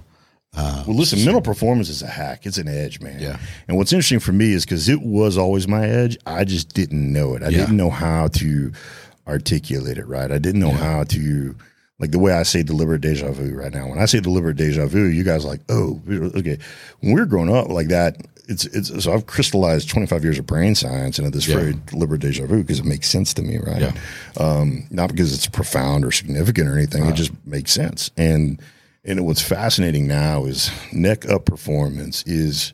I'd give you another great example. I was I was I was talking to my daughter about this, and um, it's it's one of the greatest movies of the '80s. If you haven't seen it, go rent it. Do yourself a favor and even buy it. It's called Over the Top. It's about Lincoln Hawk. Yeah. Who in one night, in one Uh-huh. night, I, I know Oh, y'all yeah. got it, but Truck but in one in one night, Yeah. Lincoln Hawk one, he got full custody of his kid back in a truck, and he won a world championship in arm wrestling. So Yeah. pretty amazing night. but there's this actually really amazing scene in it where they're interviewing all these arm wrestlers, and it's the one everybody remembers it where he goes, "I don't know, you know, I, I turn my hat around." I just become like a machine, like a truck. like a truck. Yeah, this truck right here. so that's a switch, right? It's a physical switch. It's a totem. It's it's like in the movie Inception. There's a totem, right? And then and then there's another movie called For Love of the Game. Oh, yeah. it's amazing, and it's the scene where Kevin Costner goes and mm-hmm. clear the mechanism. Right. Yep. So you have a switch, you know, and then you have a signal. Mm-hmm. And what high performers have been doing for thousands of years is understanding that the bo- the, the chassis, the brain and the body can only take them so far. It's really the mind Yeah. and adversity forces the mind to mature and that's that's why adversity avoidance i think is a plague Yeah. that, that, that hits society um, and i think anything that represents to make any hard thing easier is just a form of poison Yeah. right? Um, and I think I've just been incredibly blessed to be around men and women who who always knew that Yeah. or responded to adversity uh, like that. And my faith, man, my faith, you know, John sixteen thirty three. I'm ninety percent that's right, but if I'm wrong, but John sixteen thirty three, Jesus says like, "Hey, there's going to be troubles, but Right. don't but don't worry, I've given you this, right?" And so, I've never not thought it was going to be hard. Right. And I think that's maybe my gift is when it's hard, it doesn't surprise me. And I think that's Because what you're average. yeah. I mean, you're right. I I mean, like, like, I mean, and like you have to work at everything, right? Yeah. And if everybody had that mindset, Listen, I'm not even good at touching my toes, man. I got to get my mind right to touch my toes. that's more physical. more so now. That's than more physical ever. than anything. Like, do I got to like leg straight touch them? Because I, I mean, I can touch them like right now. Right Why? now I Yeah, can touch 'em. But I, I think you're right. It's just realizing that. I mean, life is not easy, and Yeah. life is going to suck. But it's enjoying that suck. It's embracing that. It's in, Yeah. it, it's it's not overplaying that, and going, "Oh my gosh, this and that." And I think today in society, we've gotten so weak Yeah. with adversity of oh, what doesn't go well. so- Avoidance, right? yeah. Oh well, my kid didn't make this team, so uh, I'm going to move him to a different school district. Well, uh, I didn't or get it's this not because your kid is a horrible athlete or Yeah. whatever. It's it's it's Bruce's fault for not picking your kid, Yeah. or it's Ross's Yeah. fault for not helping your kid out enough. Yeah, How about maybe your kid just isn't meant to be in the NFL or meant to be a 100%. Navy But there's something whatever. Like I used to make guys quit during Hell Week. I was like, if guys are thinking about quitting, I'd make them quit. And and and my deal is like, listen, um, it's not because I hate. Sometimes love doesn't feel like love, and there's something you would rather die than quit at, and this isn't it. So go find that. Like Well, I you want you, I are want you doing the thing that you. That, listen, the line between thinking about quitting and quitting is that thin. Yes. Yeah. And where you guys are at on that side of the house Mm-hmm. in the military special operations, you don't want a person that's ever thinking about quitting. Oh no! So there's two there's two parts that I don't want anybody to think who's thinking about quitting, and I want that person doing a thing they'd never they couldn't imagine quitting. Mm-hmm. Like I want that fighter pilot in a downward inverted G, you know, dive, you know, about to great. Like I want him, I want him or her going. This is what I was built to do. Yeah. Like like I- like, and if you're not supposed to be a SEAL, but you're supposed to be a, a, a rotary wing pilot, I mean, wing pilots are crazy. Mm-hmm. Like those dudes, like I see them come in, I was like, ah, I'd never do that. Everybody has a job. Everybody has a job. Everybody has something that they're good at. and adversity nurtures you towards that, Yeah. right? Yeah. And so I was like, man, you're you're you're not finding out about yourself. It's a day of self discovery that you're not enjoying because you're denying yourself the clarity that adver- only adversity produces. Yeah. Well, I think I, when I talk with officers that have, have been involved, like officer involved shootings, mm-hmm. and I always tell them one of the things is, hey, if you handle this properly, and you're going to find out that when you go back to work, you're going to be a better officer. That was a, that was a huge adversity 100%. that you went over because you tested your ability to perform. So you went to the academy however long ago. You went to this training, went to this training, man, and and, and it paid off, and, and and you won, and and you're going to be a better officer for that. And and and everyone I talk to always tells me, yeah, I had that. that eh, I am, I am, and and I love that because it it does that. And there's other guys, it made them a worse officer because Yeah. they didn't handle it right. And it, more times than not, it was because of the mental. They didn't handle the mental scars. I'll that tell you what, to them. man. That's the other thing is injury. Like Adrian Peterson is an amazing study. So had never really had an injury, right? Mm-hmm. And then he gets an injury while he's at the Vikings, and it's an it's a debilitating. It's, it's, a- The it's an injury that some people don't come back from. Yeah. What happened when he came back? He, he the, the the the part of his mind that can only be tapped Yeah. through adversity. And, and, and, and like I said, that like he hadn't reached that part of his mind through no, he just had never been forced to go there. But he, Yeah. during his injury, he went there and he came back with all of it. Yeah. So so say he's performing he was performing at sixty percent capacity because he'd never Yeah. had to tap into those resources of the mind. Yeah. All of a sudden he comes back at eighty percent. Mm-hmm. And and he did and that's what happens, right? And that's like you don't wish injury upon anybody, but the guys that can look at injury and I'm I'm I'm not talking about head injuries. I'm not this is these Yeah. are neck down orthopedic injuries, right? Um because you look at a guy like Luke Kuechly, who's a generational linebacker, package plus passion plus intellect, right? And the reason he retired was a, uh, uh, incre- I respect that Yeah. incredibly, right? Um, so neck down injuries when guys become the best version of themselves, sometimes only after that, and it's fascinating to me. I'm sure there's a study somewhere on the performance of post-injury pro athletes and then going to the supply chain of how they return to the field, return to play, and and watch Yeah. watch what they can do because they've got another tool, right? Yeah. I think, you know, the, the whole adversity, since we've been on movies and so much, that's why Rocky movies have been so powerful for me. Yeah, Like I use that with my family growing up. Mm-hmm. Like those are huge because it's all about adversity. It's all about, when he never fights well till he's hurt. yeah. It's the great one. It's Yeah. like he's he's getting killed. He's getting no, Yeah. he's getting angry. Yeah. he's getting angry. And then they redid those, and with the Apollo's one, and I'm like, man, those are even like it's just amazing to me, just the life lessons that that Rocky. So I'm always like, Rocky is just so big to me, in in, in that whole theme of just adversity. Let me tell you what. I've never heard anybody go, man, I learned my life lessons from from Rocky. yeah, Magnum PI. Man, let me let me tell you what. I, I am shocked right now. I I played we actually have a show. yeah, I we're dumb. That's why. I played football with a bunch of dudes that grew up in Philly, yeah, and you know they Rocky's real. Oh, yeah? Yeah. Like, Ro- Ro- Yeah. Rocky's real to me. Rocky's real, and he's the encapsulation of these uncles and these brothers. Man, oh, Yeah, yeah. it's like, Yeah. And then all my buddies from Jersey, you know, like, get, let me, they're like, you know, I all, played all ball my- with some dudes from Jersey, all my and buddies they are all like Do they all act like they know Bon Jovi? Yes. 'Cause Everybody I know from Jersey is like, oh, you mean Jon and Dorothea? I'm like, you don't know. You can't say Jon and Dorothea. They're family. They're family. Did you get that Bon? Jo- oh yeah, Jon and Dorothea. I'm like, this. You don't know them. It's like it's like us and you. You watch Chuck. Oh, Chuck. Yeah, I know Chuck Norris. yeah, Mr. Mr. Norris. Yeah. Hey, so you do a lot of public speaking. Yeah. How did you get into that? Like, Dude, like, it's not. Was, it's, it's embarrassing. what It's was the time great you're like, dude, I can totally rock No, this? no. Here's the story. It's it's another kind of Forrest Gumpian kind of thing. It's looks. It's looks. Yeah. Well, my listen, my pheromones are they are what they are. Yeah. Yeah, It's like I mean, I can. Yeah, I, I, I told one a, a beard haired fell out the other day in a sycamore tree grew right there. It's the only sycamore tree in Texas. It's right there on on Oak. Lawn. That's- wow. and uh, I think they probably cut it down by now, but um, took seven chainsaws and uh, uh, Used so- by Chuck Norris. Used by Chuck Norris. he kicked it. He kicked it to knock him all the way over. And um, so I got a phone call. You know, obviously, you know, Naval Academy produces unbelievable people. Um, I'm just incredibly proud of that institution, and I know how much I got away with one. Like I'm, you know, I'm, I'm You got one I'm, over I'm the the, I'm the huh? oh man, I'm the Yeah. door man there, right?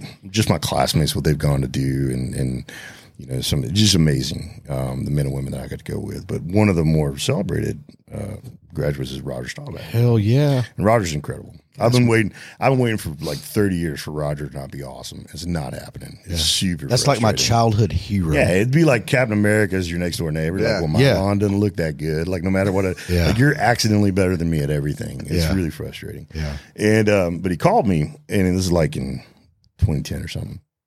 He goes, "You want to come to speak to the Cowboys and what's your honorarium?" and I said, "Well, I'll come to speak to the Cowboys, but it's not an honor." He's like, "What?" I said, "You asked me about speak to the Cowboys, wouldn't it be an honor?" He's like, "That's not what I said." And I said, "What'd you say?" He goes, "What's your honorarium?" I'm like, "What's an honorarium?" He's like, "It's a fee." I'm like, well, "People pay you to talk." Whoa, wait, what? He's What? like, like, yeah. I'm like, who? You, how much you get? And he told me, I was like, you're not even that good. And uh, so, so he gave me the number. I was like, are you kidding me? And I went and spoke, and and uh, and it was cool. What was cool is I was able to share what I'd learned from others on the ball field on the battlefield, and I didn't know that that was beginning to build a, a map on the boardroom at the time. Um, but then the NFL was there. They're like, "Hey, would you come to speak to other teams?" I'm like, "Yes, but my honorarium is Quotes. My honorarium. is and I even threw out like a single digit number because I was still nervous. I was like, "What was that? What does that number mean to you?" Right? And um, and then and then I, I I went and spoke for other teams, and then the Falcons had me come back and speak to their corporate sponsors. And this went Coca Cola, Home Depot, Home they- Depot, said, Coca-Cola. Hey, hey, Yeah. would you come Uh, Arthur. yeah, Arthur yeah, Yeah, yeah, yeah. So, so, so then I just started speaking for companies, and what I lo- then I started kind of our own speakers bureau because my whole deal is about margin retention, and it's not because I'm love money; it's because those are jobs, right? And so I wanted to create a speakers bureau that allowed me to create opportunities for veterans and their families as they transition. And the more we could create that, create that within the ecosystem of veterans, the more jobs we could create for veterans, right? Um, so yeah, I've been been blessed to do that, you know, since 2010. I've spoken to amazing companies, and, and that, that's what's been really. It's it's really I can look veterans in the eye and without flinching, without blinking, I can say, hey, listen. Sacrificial servant leadership exists in the private sector. I see it every day. Mm-hmm. I see CEOs reducing or stopping their pay to keep people taken care of. I mean, I see these these companies that are led by guys and gals that have never been on the battlefield, but they mm-hmm. but they run their boardroom with the same sacrificial core values and leadership that I was exposed to in the military, and it's incredibly encouraging. Right? Being a leader. That's good to hear. Yeah, I mean, the, the leading, leading is leading, right? And the high ground is the high ground, and that's why I tell guys sometimes. I said, listen, you don't, you miss the battlefield for sure. What you really miss is, six, is fifteen thousand feet. So all we got to do is build this boardroom map and find who's at fifteen thousand feet, and you just follow them like you did on the other ones, right? Mm-hmm. And so it's been really neat to me to see the quality and sincerity of leadership in the boardroom app as I've done this more and more. When you go do the uh, speaking about leadership and stuff, do they want like stories from the military? They want funny? Do they want? You know, I don't mean, really like, tell. how do you talk? I mean, like, how do you talk? To, I have. I, I kind of write these presentations that are, um, I think, kind of relevant to the executive experience, and and and and what I try to do. I, I kind of look at myself as like a singer songwriter. Um, I'm a better songwriter than I'm a singer, but I write these presentations that I can't wait to hear other guys give. So, like, there's a sergeant major from CAG and. Now this presentation called Pursuing a Lead, and his version of Pursuing a Lead is, is amazing. And all I do is give this framework where guys can distribute their own experiences, right? Um, so, for instance, when I talk about curiosity, I say curiosity is courage. It's intellectual courage. And so, so for me, as a guy who's been extremely dependent on my teammates, I always look for the absence or presence of curiosity when I do anything. Because if I see someone who's curious, I also know I'm in the room with someone who's courageous. Because curiosity and courage, courage are their, their intellectual curiosity is the co-equal and precursor to physical courage. And I'm not diminishing physical courage when I say that. I just acknowledging that you're brave because you had to be with physical courage. Intellectual curiosity, what what elevates it to the train of courage is this: it's totally escapable. Like all you have to do is not raise your hand, and no one's going to know that you didn't know. Hmm. Well, that's the definition of courage, right? Because the reason I don't ask questions is I'm afraid to admit I don't know. I'm afraid of the answer. I'm afraid of the work that comes with the answer. I'm afraid of everybody realizing I don't know. Well, that's the definition of courage. So when you see people who are curious, they're courageous, and Yeah. curiosity is a creator. It's a catalyst, and it's a complacency killer. So, when I give that framework on curiosity, and I'm like, "Hey, Todd, can you give an example how how curiosity produced mission success, or the absence of it contributed to mission failure?" And man, it's like, which amazing story does he share, right? And so it's it's it's been it's really neat to be able to do that. So for me, I don't tell a lot of stories. I didn't do very much. I tell people I did more than some and less than most. Um, and also, I, I, I just don't know. Um, for me, it doesn't matter what I did. It's it's what can I pull from what I did that makes you better at what you're doing. Like that's that's what. Because I've got four women that just don't care. Yeah. Like, yeah. My youngest daughter wanted me to come to show and tell and spin a ball on my nose. She's like, "That's what seals do." I'm like, "No, that's a circus seal." completely different. totally different. She's like, "Well, you can't spin a ball on your nose." I'm like, "Well, no." I was a Yeah, I Navy mean, I can SEAL. try. well, that night she went to bed. I put her to bed, and at night I'm spinning this ball on my nose. My wife comes over for Bible study. What are you doing? I'm like, I got two days to figure out how to do this because I want to be cool with my daughter. Right? She doesn't. She's, the Navy SEAL thing didn't go very well. Like she's you know, she's more interested in the circus seal. Right? That's awesome. And um, but yeah, man, that's that's that's speaking for me is an opportunity. Here, here's one of the things I, love. I I don't like talking. There's no I don't like listening to myself talk. Here's here's why I get excited about speaking because everything I'm telling you, I learned from someone else, and sometimes the someone else isn't with me anymore. And when I share with you what I learned from them, it brings them life again, and it makes you miss them. And I need you to miss the guys that I miss, right? Mm. And so it's it's it's a it's a form of tribute for, for me, and it's also, you know, the the revenue that's generated from that allows me to create opportunities for veterans to come work here at the high ground, and the high ground is where you create relationships with what you already know how to do and figure out what else you can do, Yeah. and, and and the kind of people you want to do it with. I mean, that's that's the thing. Like, you know, my whole deal is I have an obligation to create this like apex predator watering hole.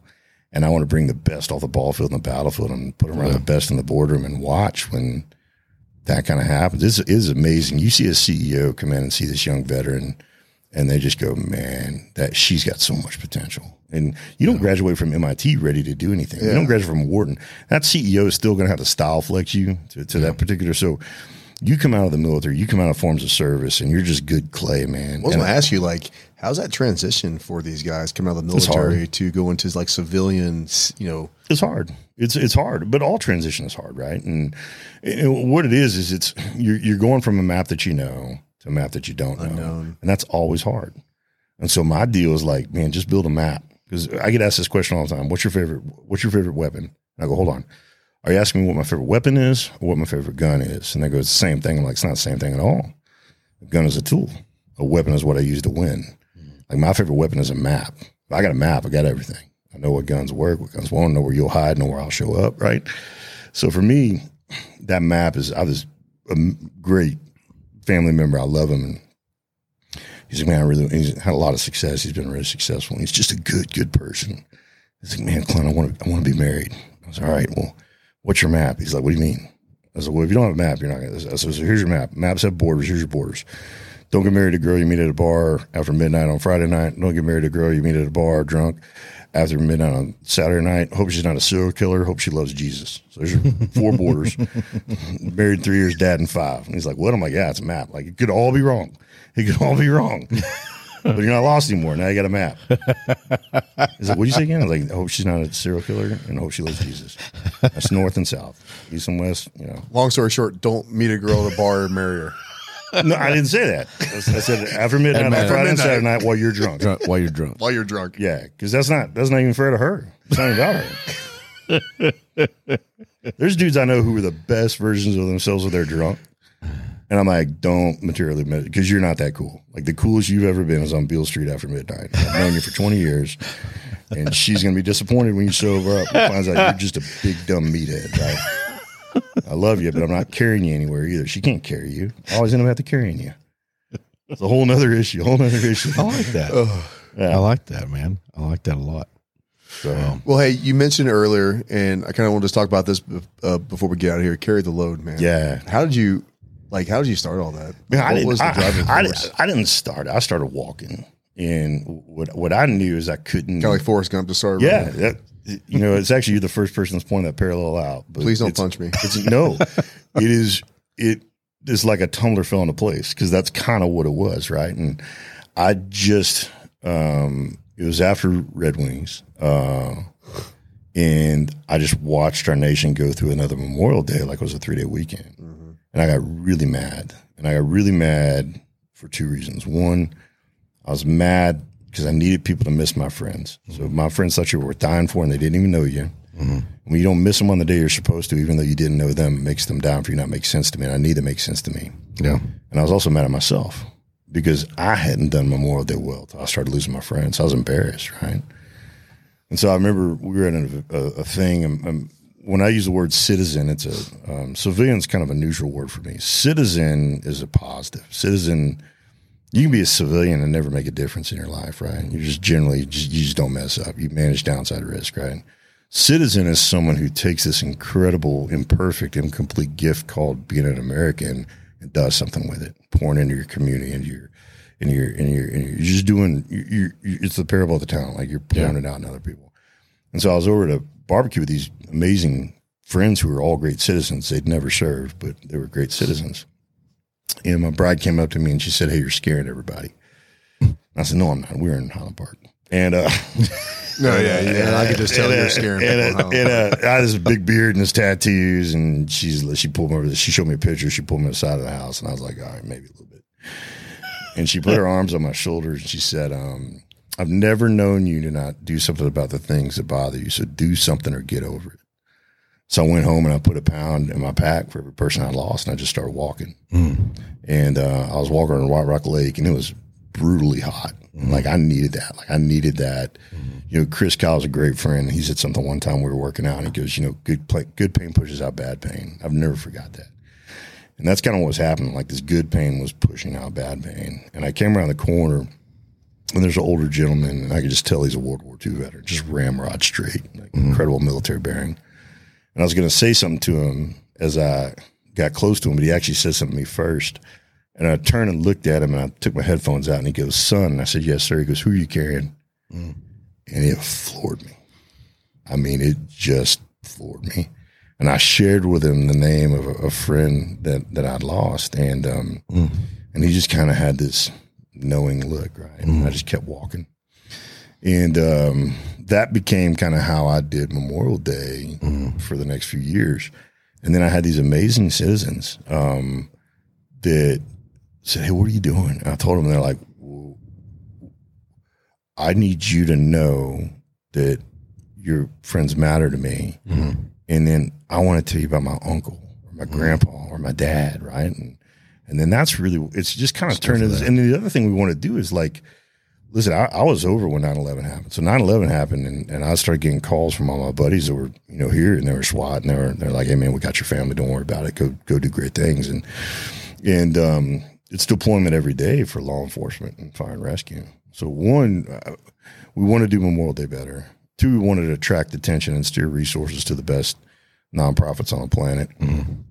Is I, I think in the philanthropic world, a lot of times the most passionate person is the founder, and the founder is either solving, not always, but often, the, the, that initial crew, and that they're either solving the problem they feel compelled to solve, or they're raising resources. And I'm like, man, if you got a great sniper, bring him the bullets. Like, mm-hmm. don't someone gets dug in, like, don't make them come down. You just keep take take bullets up to them, and let them stay on the problem. Mm-hmm. And the third thing we want to do is we wanted to make sure you guys, you know, law enforcement, fire and rescue, you knew how much we appreciated y'all because we were going to get attention just being in the special operations community, but uh, but to um, uh, re- redirect a percentage of that attention to the other sacrificial services, which is fire, rescue, and, and, and law enforcement. So, Yeah. and it's been that for me has been as rewarding as anything else. I mean, I was, I remember I was walking through Little Rock, Arkansas, and all the SWAT guys up there, they're walking next to me. I was like, man, that's really cool that you got all kitted up. Walking with me, they're like, no, man, we're on duty right now. I was like, oh, man, I'm gonna slow down a little bit.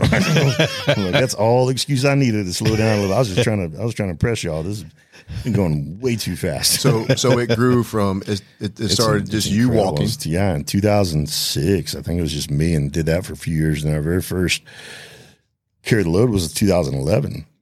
And it was, I'd asked Stephen Holley and, and a few other people uh, to, to kind of help me start it. And Rebecca Harslud, uh, who's amazing and become our executive director. And she really kind of reinvented it. She yelled at Steve and I, she's like, that's just about y'all. I'm not going to bring my family to that. Why don't you do something like this? I was like, your idea is better. I like your idea. And, uh, and then, you know, that, that was at White Rock Lake. And, and uh, like 700, 800 people came, which just blew us away. Yeah. And then we moved down to Reverchon Park, and I think it was like almost five thousand the next year. Hmm.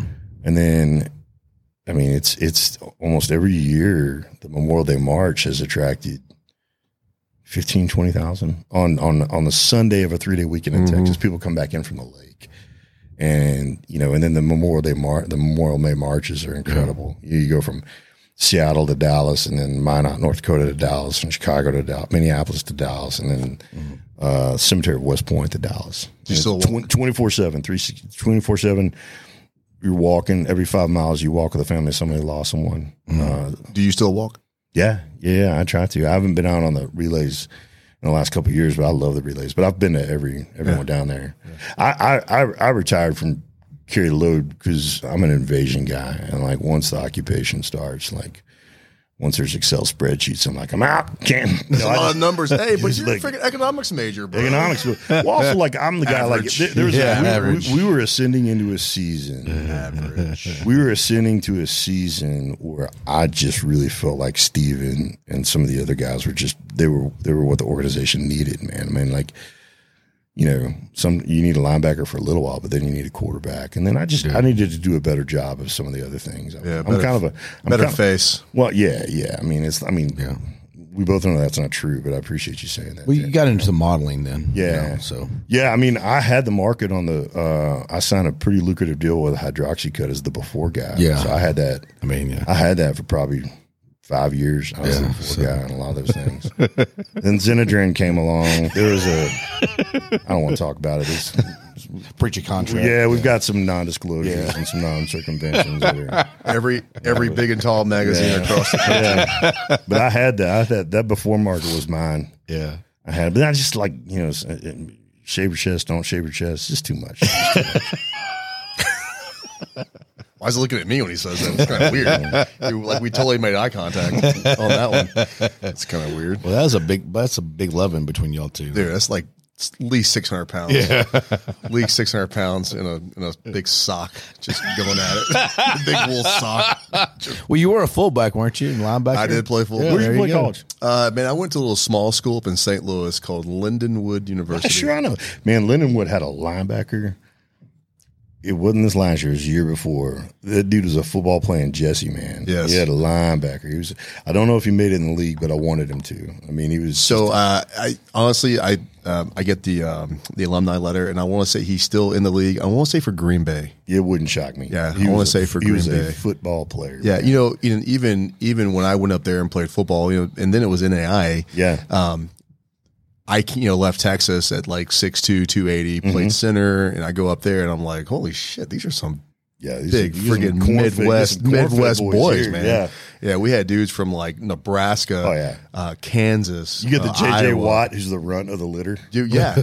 Yeah. and you know, and honestly, it's it's so funny, You get these big old meat hooks. Like I, the guy I played with, it, like his wedding ring's a napkin holder. dude. So, dude, I was like, so so I'm sitting here, I'm like, how in the hell is this guy not at Nebraska or Yeah. Kansas or Iowa or Ohio or Too far away from the farm. No, he's freaking dumb as a box of rocks. Or that. Or that. dumb as a box of rocks, or had something come up in their background, Yeah. and just the college is like, man, I'm just going to separate. Yeah. But man, we, you know, um, yeah, man, that Missouri Valley division, those guys, there were That's some why. studs. That's why I tell guys. I was like, "Hey, man, it is all about film. Go, go, go where you're gonna get reps and play. The scouts will find you. Yeah. like go where you can Absolutely. play. Go, go where you can play. we had a guy on my team um, in college from Plano, Mm-hmm. offensive lineman, and he got picked up by the Redskins. Yeah, Right, and he spent uh, a couple years in league, knocking around from team to team. But he was just, you know, from Look at Walter Payton. Yeah. Walter Payton. You know uh, Jerry Rice. I mean, you look- a lot of people think Jordan Ramsey. You know, J- Jaden, um, he's a cornerback. Um, Jalen Ramsey. Jalen Ramsey. Jalen Ramsey played at um, uh, Charleston. You Mm-hmm. know the college. I mean, like they're gonna find you if you're good, man. I tell all these guys, oh man, you know, I want to go to a big school. I'm like, man, just go to school. Hundred percent. Just go to school and play ball. If that's your thing, because I'm telling you right now, even though I played small college football, I had a blast. And that's It that's one thing I will tell you. I will tell you. It was a blast. my daughter's a gifted athlete, and we were talking about this. I said, "Hey, listen, um, there are elements of playing at the Division One level that produce a college experience that's different than what many hope it to be, right? Like you know, you because it's all consuming because it has to be. You know, You're in the SEC, you, Yeah. you, you you have to be fully committed to being a student and an athlete, and and and nothing exists outside of those two things, right? And so, um, yeah, I mean, as I love, I love the the small schools, man. It's it's it's. Um, I love purity of the game, and often you find purity of the game at those places. It is very pure there because again, you know, like the big schools, they have everything. Yeah. Like talking about SEC, Alabama, Georgia, all these schools, they have everything Mm-hmm. that they ever wanted. Man, we were beg, barter, and stealing for everything that we could get, you know, our hands on. Yeah. You know, like when I played. And now Yeah. it's different. I mean, Left now, shoe Reebok, right shoe yeah, Nike. Yeah, dude, and, you know, hopefully, you know, like my shoelaces match. And, Yeah. But yeah, man, um, yeah, but now, man, it's awesome. Yeah. Now those guys up there are killing it. Well, I think I think it's cool too. I think with the proliferation of like YouTube and stuff like that, it, like it's just go where you're going to love the game because because there's a gear that's available to you when you love it that isn't when you don't. And I tell guys, you know, uh, I have a lot of friends that are in the league, and every every one of them because it's really hard. They're like, man, I don't love the game anymore. I'm like, so they go, what do you mean? I'm like, you don't have to love what you do. Like you, but if what you do allows you to do what you love, you can't resent it. You, you have to at least respect it, right? Yeah. Like this whole passion profession thing, man. People are taking that out of control. uh, Out of con- like, listen, if your passion and professional line, that's great. It's going to induce another a, a certain set of problems, balance, right? Um, but if your passion and your profession don't align, but your profession facilitates funds or enables a passion, then I had a friend I told him, like, man, I think you think you hate football because you think you work for football. And I listed all these things he's been able to do for his family and for orphanages and all that stuff. And I said, man, I'm just telling you, it looks like football works for you. It doesn't look like you work for football. Yeah. And it was pretty profound for him to kind of be able to see that. And, and he'd say it prolonged his career a few years. And it wasn't like any, was, it was just an observation on my part. I was like, hey, man, you know, looks like football's doing. I was like, you're dumb. You're one of the dumbest guys I know. Like DUM. He's talking about you. D, I'm like DUM. Don't even know. He I is looking at me. I was like, I was like. DUM. Don't even know I spelled it wrong. Dumb. Like this is nothing's gonna pay you millions of years, millions of dollars because you're just dumb. And he's But you're not- I mean, athletic as shit, not. so he's keep- not. Yeah, Yeah, so yeah. keep it keep, up. keep he's kind of dumb. He's like he's he's not dumb. I mean, but you can't you, listen. You can't be dumb in the NFL. No. I mean, you just can't do it. It's like uh, the the problem with K through twelve. The K through twelve celebrates a particular kind of genius at the expense of all others. Mm-hmm. But your ability to consume a playbook and perform that playbook under pressure, Yeah. and it, like that is a, that is a form of genius. It is. It, it means you have the capacity for genius. Um, And uh, but yeah, I was like, and but it was interesting. That's like that uh, the scene from the movie The Program where Alvin Oh, yeah. Mack. Yeah. I mean, you know, he's like kind of that Yeah. dumb character, Yeah, but he gets in the film room. Yeah. And makes dude, sense. Yeah, he is just spouting off those plays. beautiful at the, mind, At the back, yeah. the backer does this, I 100%. do this. Yeah. Hundred percent. It's like the scene of old school. So Yeah. the did, Industrial Revolution. No, I got this. That's how you debate. have we missed anything? I mean, like we've been talking for an hour forty five. Have we? Uh, Oh, have missed, we really? yeah. Ha- Have we missed anything? My wife's gonna be so mad. Oh well. Oh, well. Freedom. I told her. Just tell her it's our for, fault. uh, It's for so the- I for hate to say it, but you are a a bigger version of Forrest Gump. Like Yeah. everything you touch has kind of turned to gold, and you're just kind of trucking along and just- gold-ish, Gold-ish. gold-ish. well, goldish. Yeah, it's Gold. goldish. Yeah, Yeah, I'm, tomato, I'm tomato. fortunate. Listen, I advantage myself. I, I never put my I never put myself in a position to do anything I can't be passionate for. And so, a, a meaningful percentage of what I've been able to do is is is is is prepositioning for success. I'm hey, I want to be around people that inspire me. I want to be doing something that inspires me. Um, I want to do something that's going to challenge me. Ray Lewis, he says it so well, and I, and I, it's up on my um, whiteboard. You got to have three people in your. You got to have three kinds of people in your life, and everybody beyond this is expendable. You got to have the excited, you got to have the grateful, and you got to have the passionate. So excited, grateful, and passionate. You get you surround yourself people like that. Like something good's going to happen, right? And the harder you do, the harder job you have, which you know everybody in this profession has a tremendously brutal job. It's incredibly important that you're surrounded by people who remind you who you are, what you're about, and why you start doing hard things. And that's why this is such an easy podcast to say yes to because I'm, I mean, hopefully evidence of our affection for and appreciation for law enforcement. Well, yeah, and I just- throughout the whole building. As a TTPOA, I just want to say thank you for everything that you've done for us because we've worked with you in the past and you've you've spoken and, and, and come to conferences and, and everything. Every And, time. Every um, time. you letting us use your podcast studio here is kind of our little makeshift love home or, or you know whatever. I mean, this is great. It's a great setup for uh, for him and I and, and, and our guest and everything that we have going on. So, yeah, uh, yeah thanks for everything. Thanks for it's helping the first responder group. It was great, man. Hold helping us. fast and stay true, and thanks for everything you guys do. No. So, guys, if you're always looking for a place and you don't have one, reach out to Clint. Yeah, get Uh, get dash out there. highground.com. Yeah. So, man, Clint, it was an honor, and I appreciate uh, everything you do Love, for us. appreciate you guys so much, Yeah, man. thank you so much. Well, go, go Army, right? Uh, shut your face. Oh, That's what Lieutenant Dan told me to Okay. tell you. Yeah. when he punches you, I'm just gonna fucking laugh because you totally deserve it. Yeah, that's, I do. All right. All right, guys. Hey, thanks for listening. Uh, train hard, stay safe. See you guys.